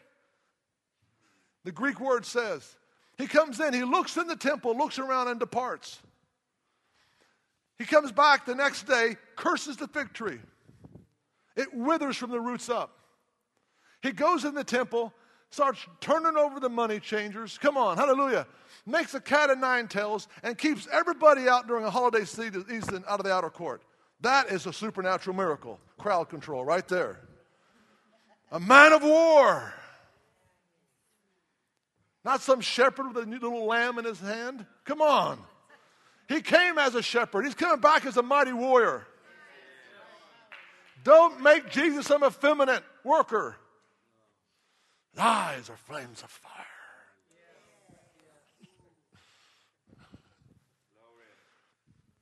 They come back. The chief priest said, we're going to kill him. You know what the Sadducees were? the Sadducees were just one generation, a couple generations removed from the Maccabees.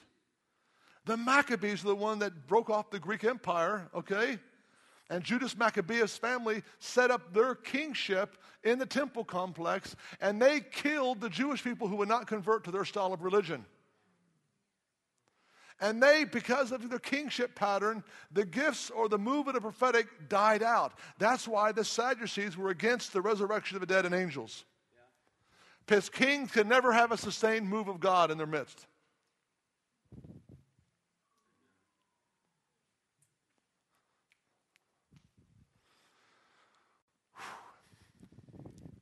Jesus comes back. Peter says, look, the fig tree you curse is withered. Jesus says, whoever has faith and shall speak to this mountain, be thou removed and cast into the sea. Yeah. And we all have taken that scripture out of context, okay? Divorced it from its context. Jesus ain't talking about your you know, problem if you have a little wart on your hand, that's your mountain and you get it removed, okay? You can't pay your rent. Yes, other scriptures for provision, okay? Jesus is talking about mountain-moving faith in its context. When he comes off Bethany and he's coming down, what is in front of you?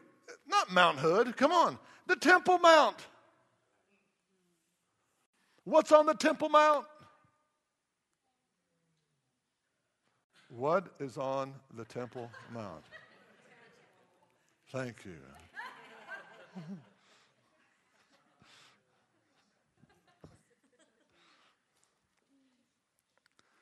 Jesus says, whoever speaks to this Temple Mount infrastructure system be taken up and cast in the sea.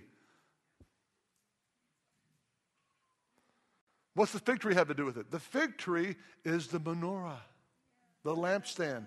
You see those knobby branches on the lampstand, the menorah? The fig tree is a sign of the glory of God. Jesus came in and cursed it. He's removed the fig tree from the temple complex.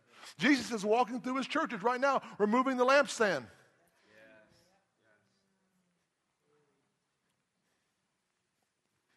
It says that in Revelation, doesn't it?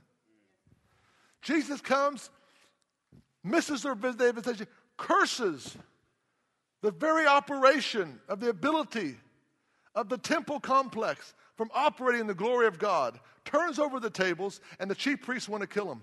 And he later says, whoever speaks this mountain, believe that you received, okay? And when you stand praying, forgive, right? When you start operating in this anti-kingship pattern, they'll want to put your head on a platter. And you're going to have to soak yourself on this maroon carpet, hallelujah, and get a lot of love in you, hallelujah, because you're going to have a lot of opportunities to be offended.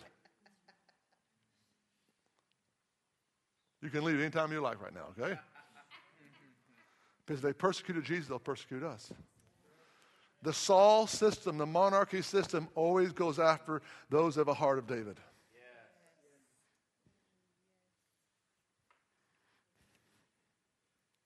You got to bathe yourself in forgiveness. How much forgiveness? Peter, yes, Lord, seven times seven.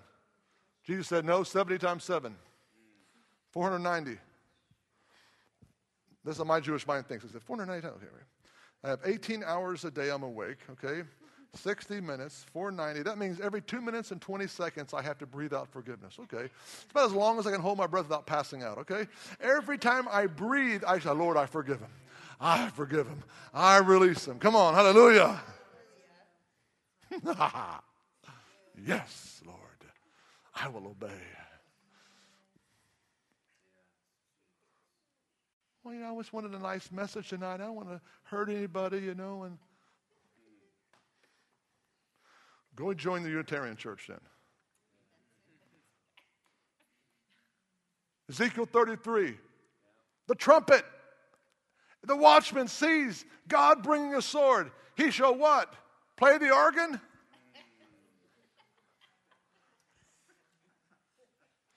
He shall blow the trumpet of warning. Yeah.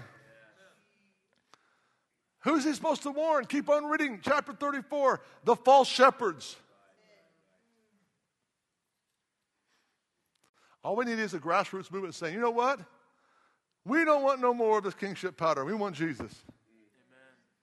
So what do we do? What does that attack? That attacks, first of all, the professional ministers.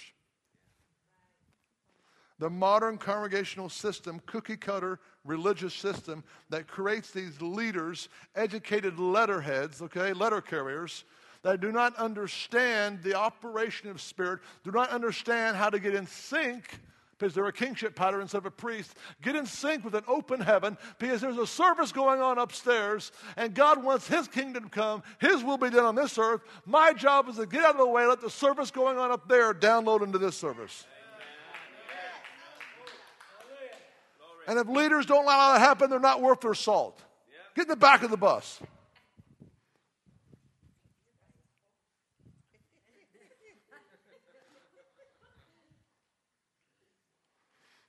Psalm sixty-eight, let God arise, let His enemies be splattered. Yeah. Yeah.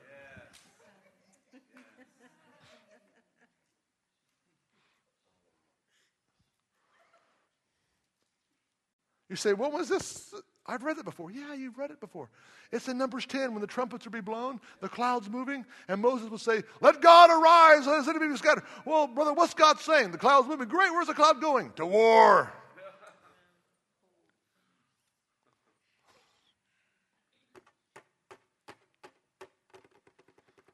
Those who hate Him flee before Him. Folks, listen, did you know there are certain people who never get saved? You know, there are certain people that are enemies of God, and God wants to take them out? Well, that's Old Testament. Read the book of Revelation, please.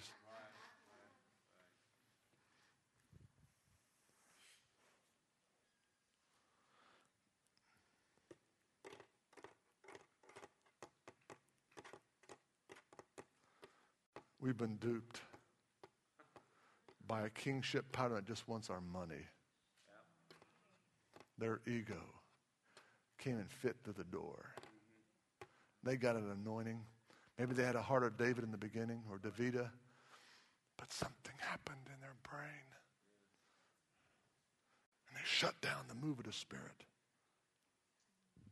Things become protectable.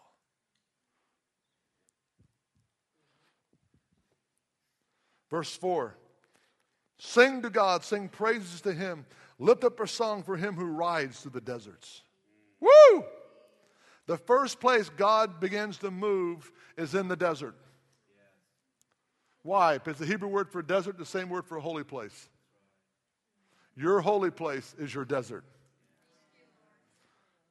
God puts us in the wilderness to get the wild out of us.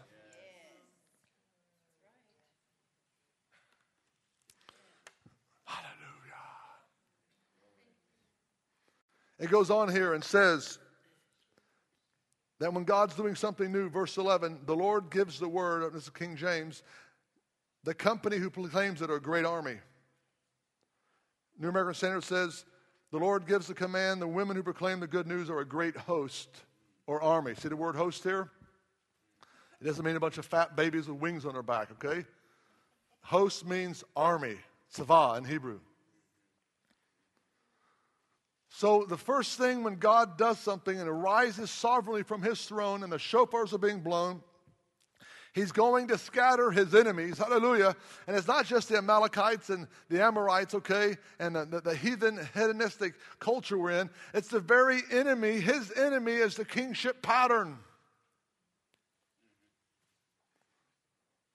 The first thing He does is sends the kings on battle.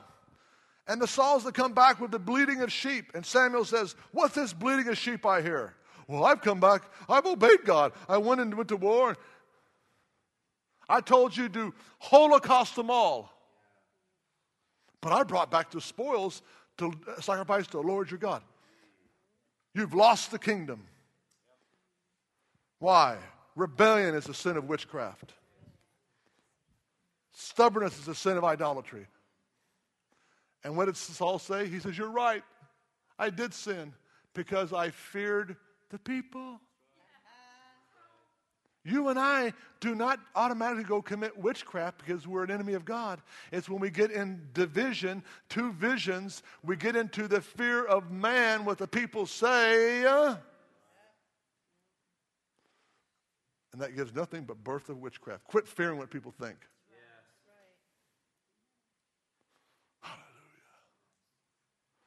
If you go to a church that you feel like is in this pattern, give them the tape. Then have them call me. And I will gently and lovingly lay out the scriptures, okay? And we will reason together, amen? and it could save thousands of people's lives, okay? Posidus had one of the largest churches in Canada. The guy who preached at his church for two weeks, the glory of God filled, was awesome, but we started going to this area, and he cut me off, and I've not talked to him for five years. He just called me just, uh, this week, weeping on the phone, the largest church in Canada. Weeping for two hours. I said, glory to God. He's getting it now. Hallelujah. He's been broken now. Hallelujah. He's getting out of a Saul into a David mentality again. Hallelujah. And he's going to affect thousands, hundreds of thousands of people. Look at your neighbor and go, ah!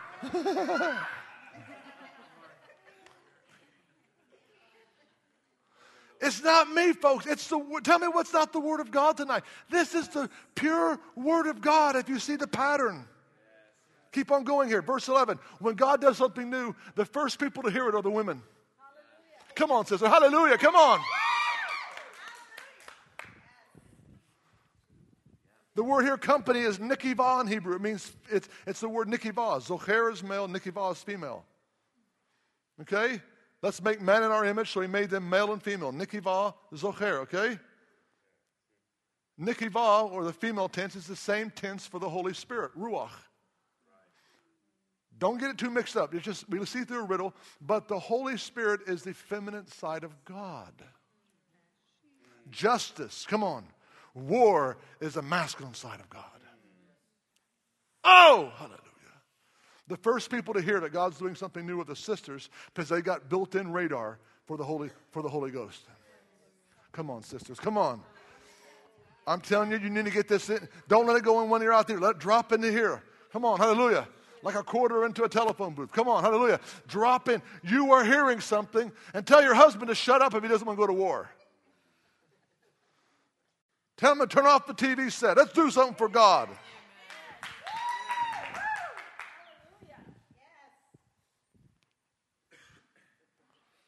Get that lazy old beach walrus off the couch watching last year's reruns of NASCAR, okay?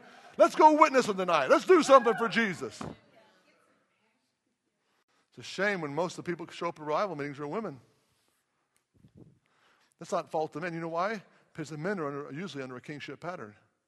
And when you're in a kingship pattern, it castrates you spiritually.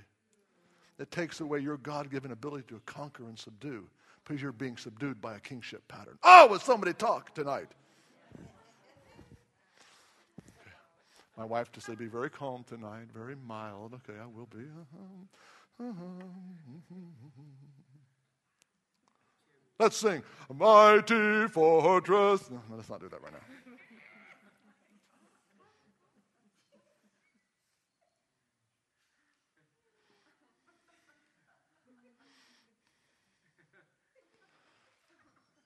And so men get involved in entertainment and sports, hitting a golf ball as far as they can, then go chase it down. I don't understand that stuff anymore.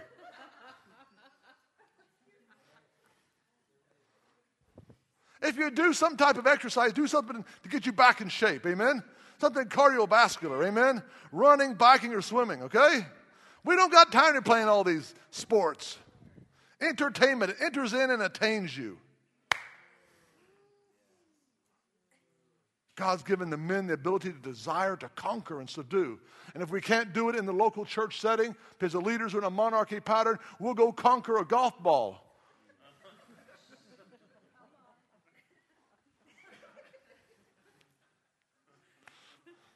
Come on now, it's the truth. Come on, man, come on. You're going to feel, you're, you're going to get into that perfect will of God when you go on the streets, hallelujah, and lay hands on that kid, amen? Checking out your groceries, and all those demons barf out of him, hallelujah. That's better than winning a racquetball tournament. Come on, hallelujah.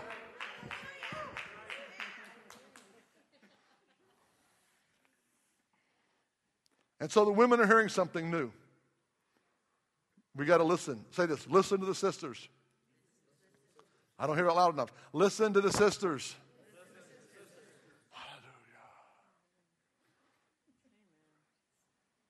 Hallelujah. Verse seventeen. The chariots of God are myriads, thousands upon thousands. The Lord is among them at Sinai in holiness. Whenever God does something new and the sisters are hearing something new, God's staging place for his Calvary, mechanized Calvary, as at a place of holiness. I'm getting intoxicated tonight. Hallelujah.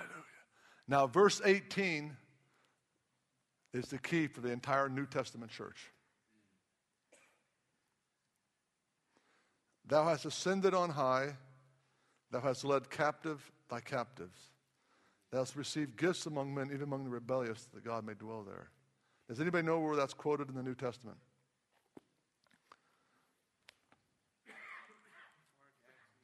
Ephesians four. The entire government of the New Testament church leadership is based on one scripture that Paul quoted. But if you understand all the context of it, now you understand why he quoted it. Ephesians four. Here we go, folks.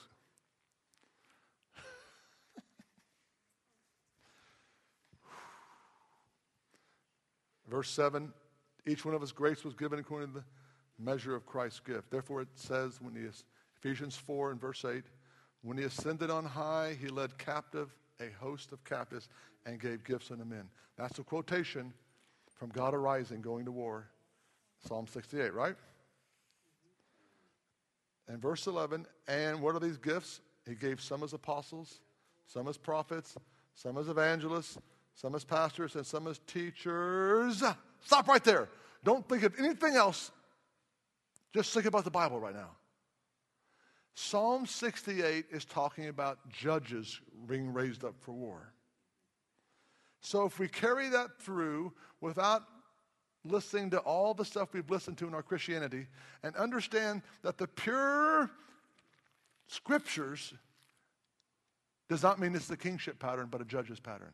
So therefore, the apostles and prophets and evangelists and pastors and teachers are New Testament judges or champions of war.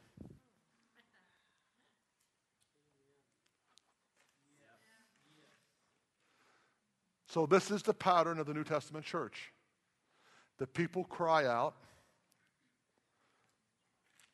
God anoints a man or woman to be a judge, military leader, apostolic, prophetic, ability to teach, pastor, evangelize. And we rally to that point. Hallelujah. And that is the pattern God chose, and he never changed. We are the ones who wanted the king. We're the ones who didn't want to go to battle. Send the king to battle. So Jesus appears on the scene. Woo! The Spirit of the Lord is upon me. Direct quotation from Isaiah talking about justice, God raising up judges once again.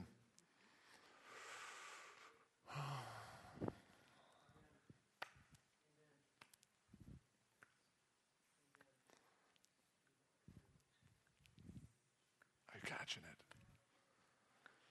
Jesus anoints the twelve. The seventy go out, cast out devils, cleanse the lepers, raise the dead, bring justice to the afflicted. That is the pattern of the New Testament church. Anything that does not bring us into battle and do deliverance against the enemy is nothing more but stinking religion and the monarchy pattern. We come together. We, this, I'm sitting here before a bunch of F eighteen Hornet pilots, okay, in the belly of the U S S Enterprise. Hallelujah. And we're about to send you off this flight deck, turn this birdcage in the wind, and get you off the deck, and go out there and have church out there.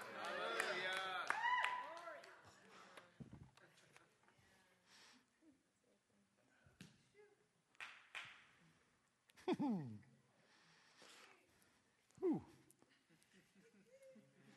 You want to go on, or you just want to go home? It's up to you. I'll do whatever you want. So we see the early church doing this. Ooh, but things, the gifts of the Spirit slowed down, screeched to a halt when Constantine said, oh, wait, wait, wait, wait, wait. Let's bring all those secret groups in the catacombs out, and let's meet in the beautiful facilities I'll build for you. Oh, by the way, I got pastors for you. Oh, they used to be, you know, priests of Jupiter. That's okay now. We'll make them, they're professional clergy. They represent me. Because Christianity is the official religion now. and we go head first, tailspin, into the Dark Ages.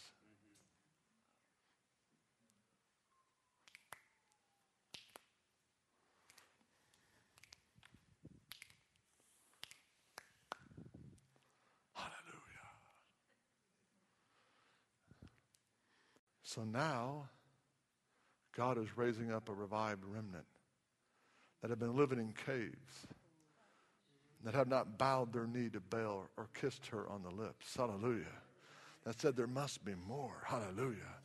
And you're feeling God's arising what's inside. Hallelujah. And I can't fault the people that have left churches and started home groups and all those things. I understand where they're coming from. But I, I'll say this to them also. For every mile of road, there's two miles of ditch. You can get out of this ditch and screech over in this other ditch. Hallelujah. Mm. You say, well, Brother Scott,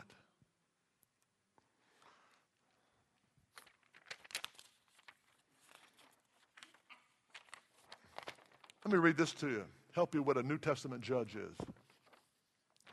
God has always had his specialist, whose chief concern has been the moral breakdown, the decline in the spiritual health of a nation or the church.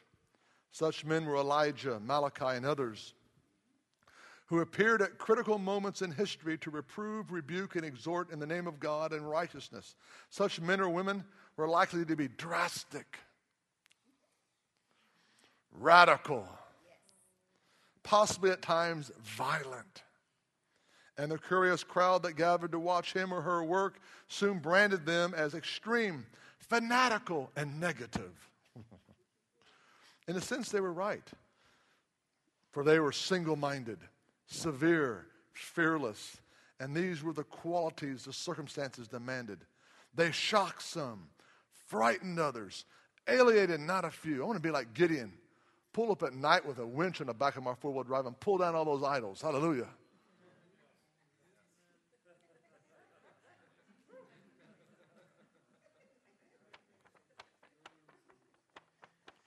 Don't you want to do something radical for Jesus? Don't you feel the spirit of justice burning in you tonight?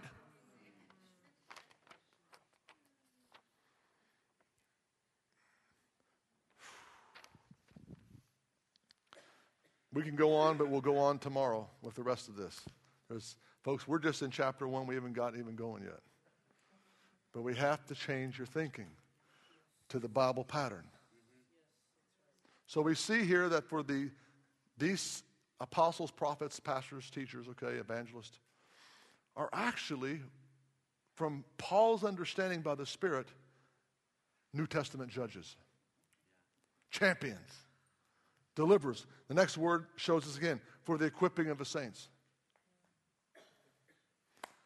Now, let's talk about church real briefly.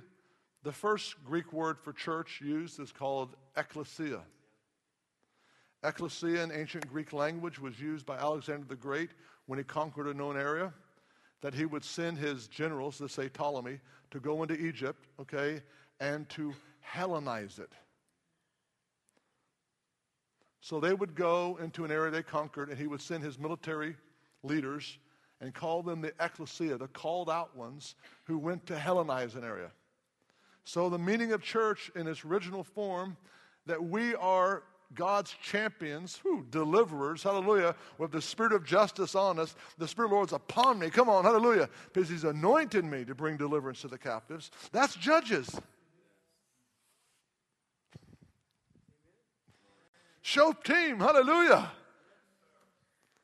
And we're called not to go and he- Hellenize an area, but heavenize an area.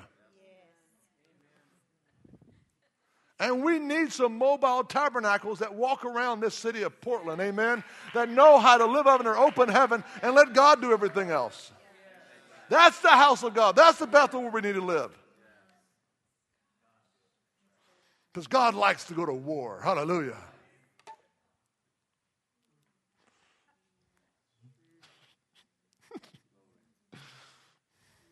I know. I feel the same way. Tilt, tilt. It's good. It makes sense now, doesn't it, when you see it? But later in the third, fourth century, the church took on a new word called circa, which means circus. That a man would stand and perform on the stage, it's usually the Greek dramas, perform in an amphitheater, and everybody would sit down and watch.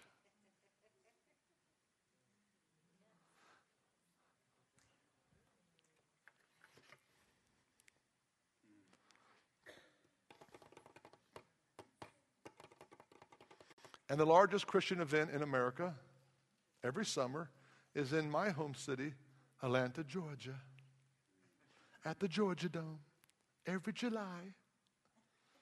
A big mega event. Everybody shows up, hundreds of thousands of people.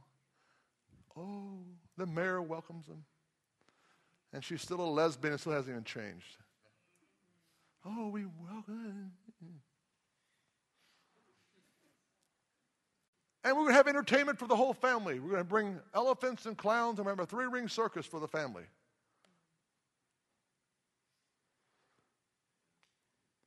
And America's best attempt with anointed musicians and anointed preaching, anointed men and women of God, and everybody sitting there, we keep on thinking, if we just pray more, we just fast more, we just worship more, we just evangelize more, something is going to happen. And of course we feel the maintenance anointing of God, because if we're two or three are gathered in His name, He's in our midst, okay? But the docile, Shekinah glory that's to hover and live among us does not stay, because He will not anoint a kingship pattern that people want. Period. Let's conclude with Isaiah chapter four. Kumbaya, my Lord, kumbaya. You say, where are you going for, Scott? Isaiah four. I found a scripture. I'm like a, my Labrador retriever. I got a hold of a bone, and you can get out of my mouth. You can try to break my teeth and twist my head. I ain't letting go of this bone. Hallelujah. And it's found in Isaiah four, which is a future reference to the glory of God in the church. We've not yet seen it, but I'm going for it. Because I found it in the Bible. It's for us. Wipe away dispensationalism out of your brain. The theology of man. I'm living for Isaiah four and verse five. Well, verse four, chapter... Uh, Verse four of chapter four as we conclude tonight. When the Lord has washed away the filth of the daughters of Zion and purged the bloodshed of Jerusalem from her midst by the spirit of what? And the spirit of burning. Woo!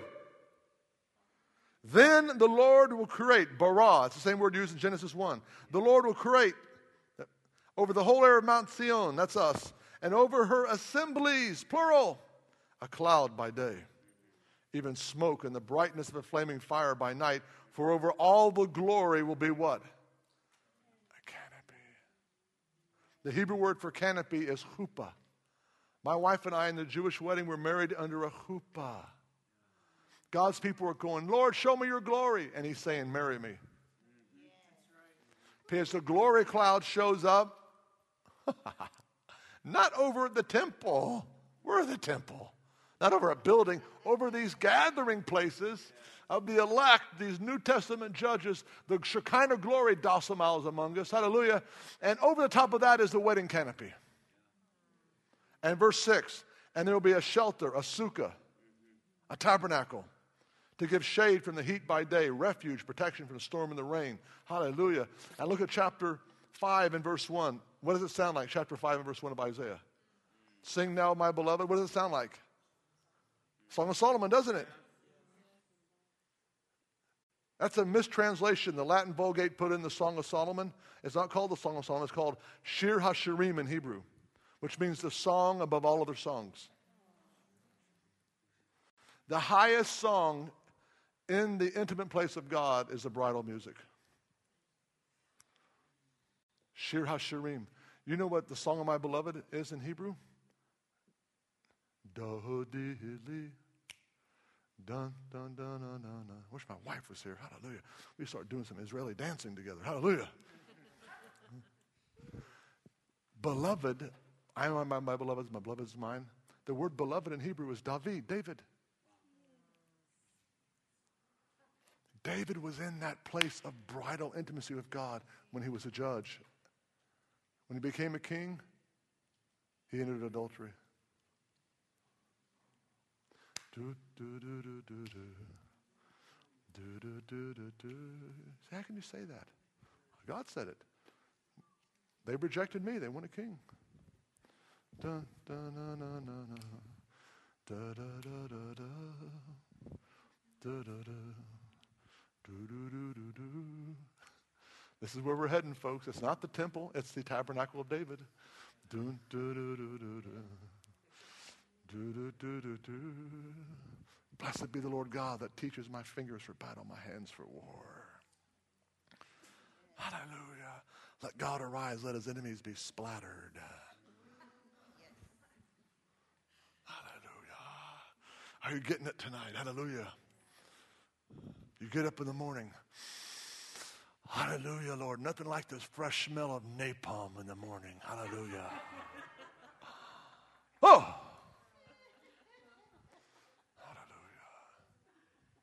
You're not praying, oh, God, give me, give me, give me. You're God, God, what can I do for you today? You have problems, okay? You have things leeching on you when you get off of your life. Go out and water others. You'll be watered yourself. So we're not coming in here just to be a big Dead Sea, okay? We're going to come out here, be our Jordan. Let's get out there. And then when you come to church, after a night of street witnessing on Saturday night, you'll come to church. It's like, I don't even like it when guest speakers come. I want to hear from my apostle or the leader, set leader, judge over this church. Amen? Because God has set him to feed me. You'll sit on the front row and he's preaching. You're preaching. More. More.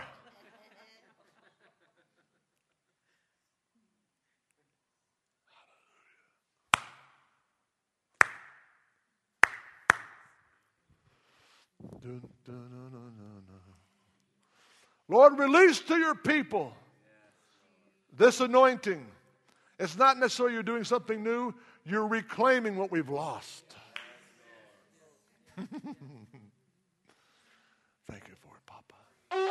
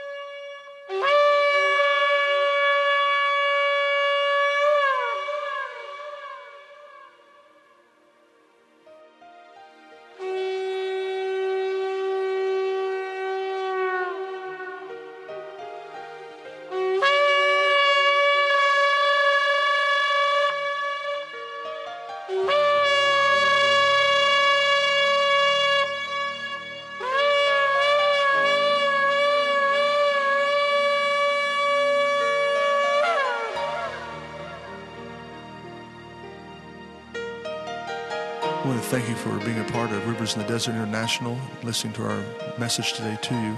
Perhaps you have a friend, perhaps yourself are sitting there and wondering, where would I go if I died today? We'd like to give you a great privilege of praying with us and leading you to a knowledge of Jesus the Messiah. The Bible says if any man or woman would call upon the name of Jesus, that they would be saved. The Greek word for saved is healed, delivered. It's a wonderful promise. You're there now in your automobile, perhaps at home listening. Go ahead and pray this prayer with me. Say, Dear Father, I ask you in the name of Jesus to forgive me of my sins. The Bible says, if anybody would call upon your name, they would be saved. I'm calling today, Lord. Save me, forgive me, cleanse me. Take all of my sins and cast them into the sea of forgetfulness. Father, I'm coming running home to you now. In your name I pray. Amen.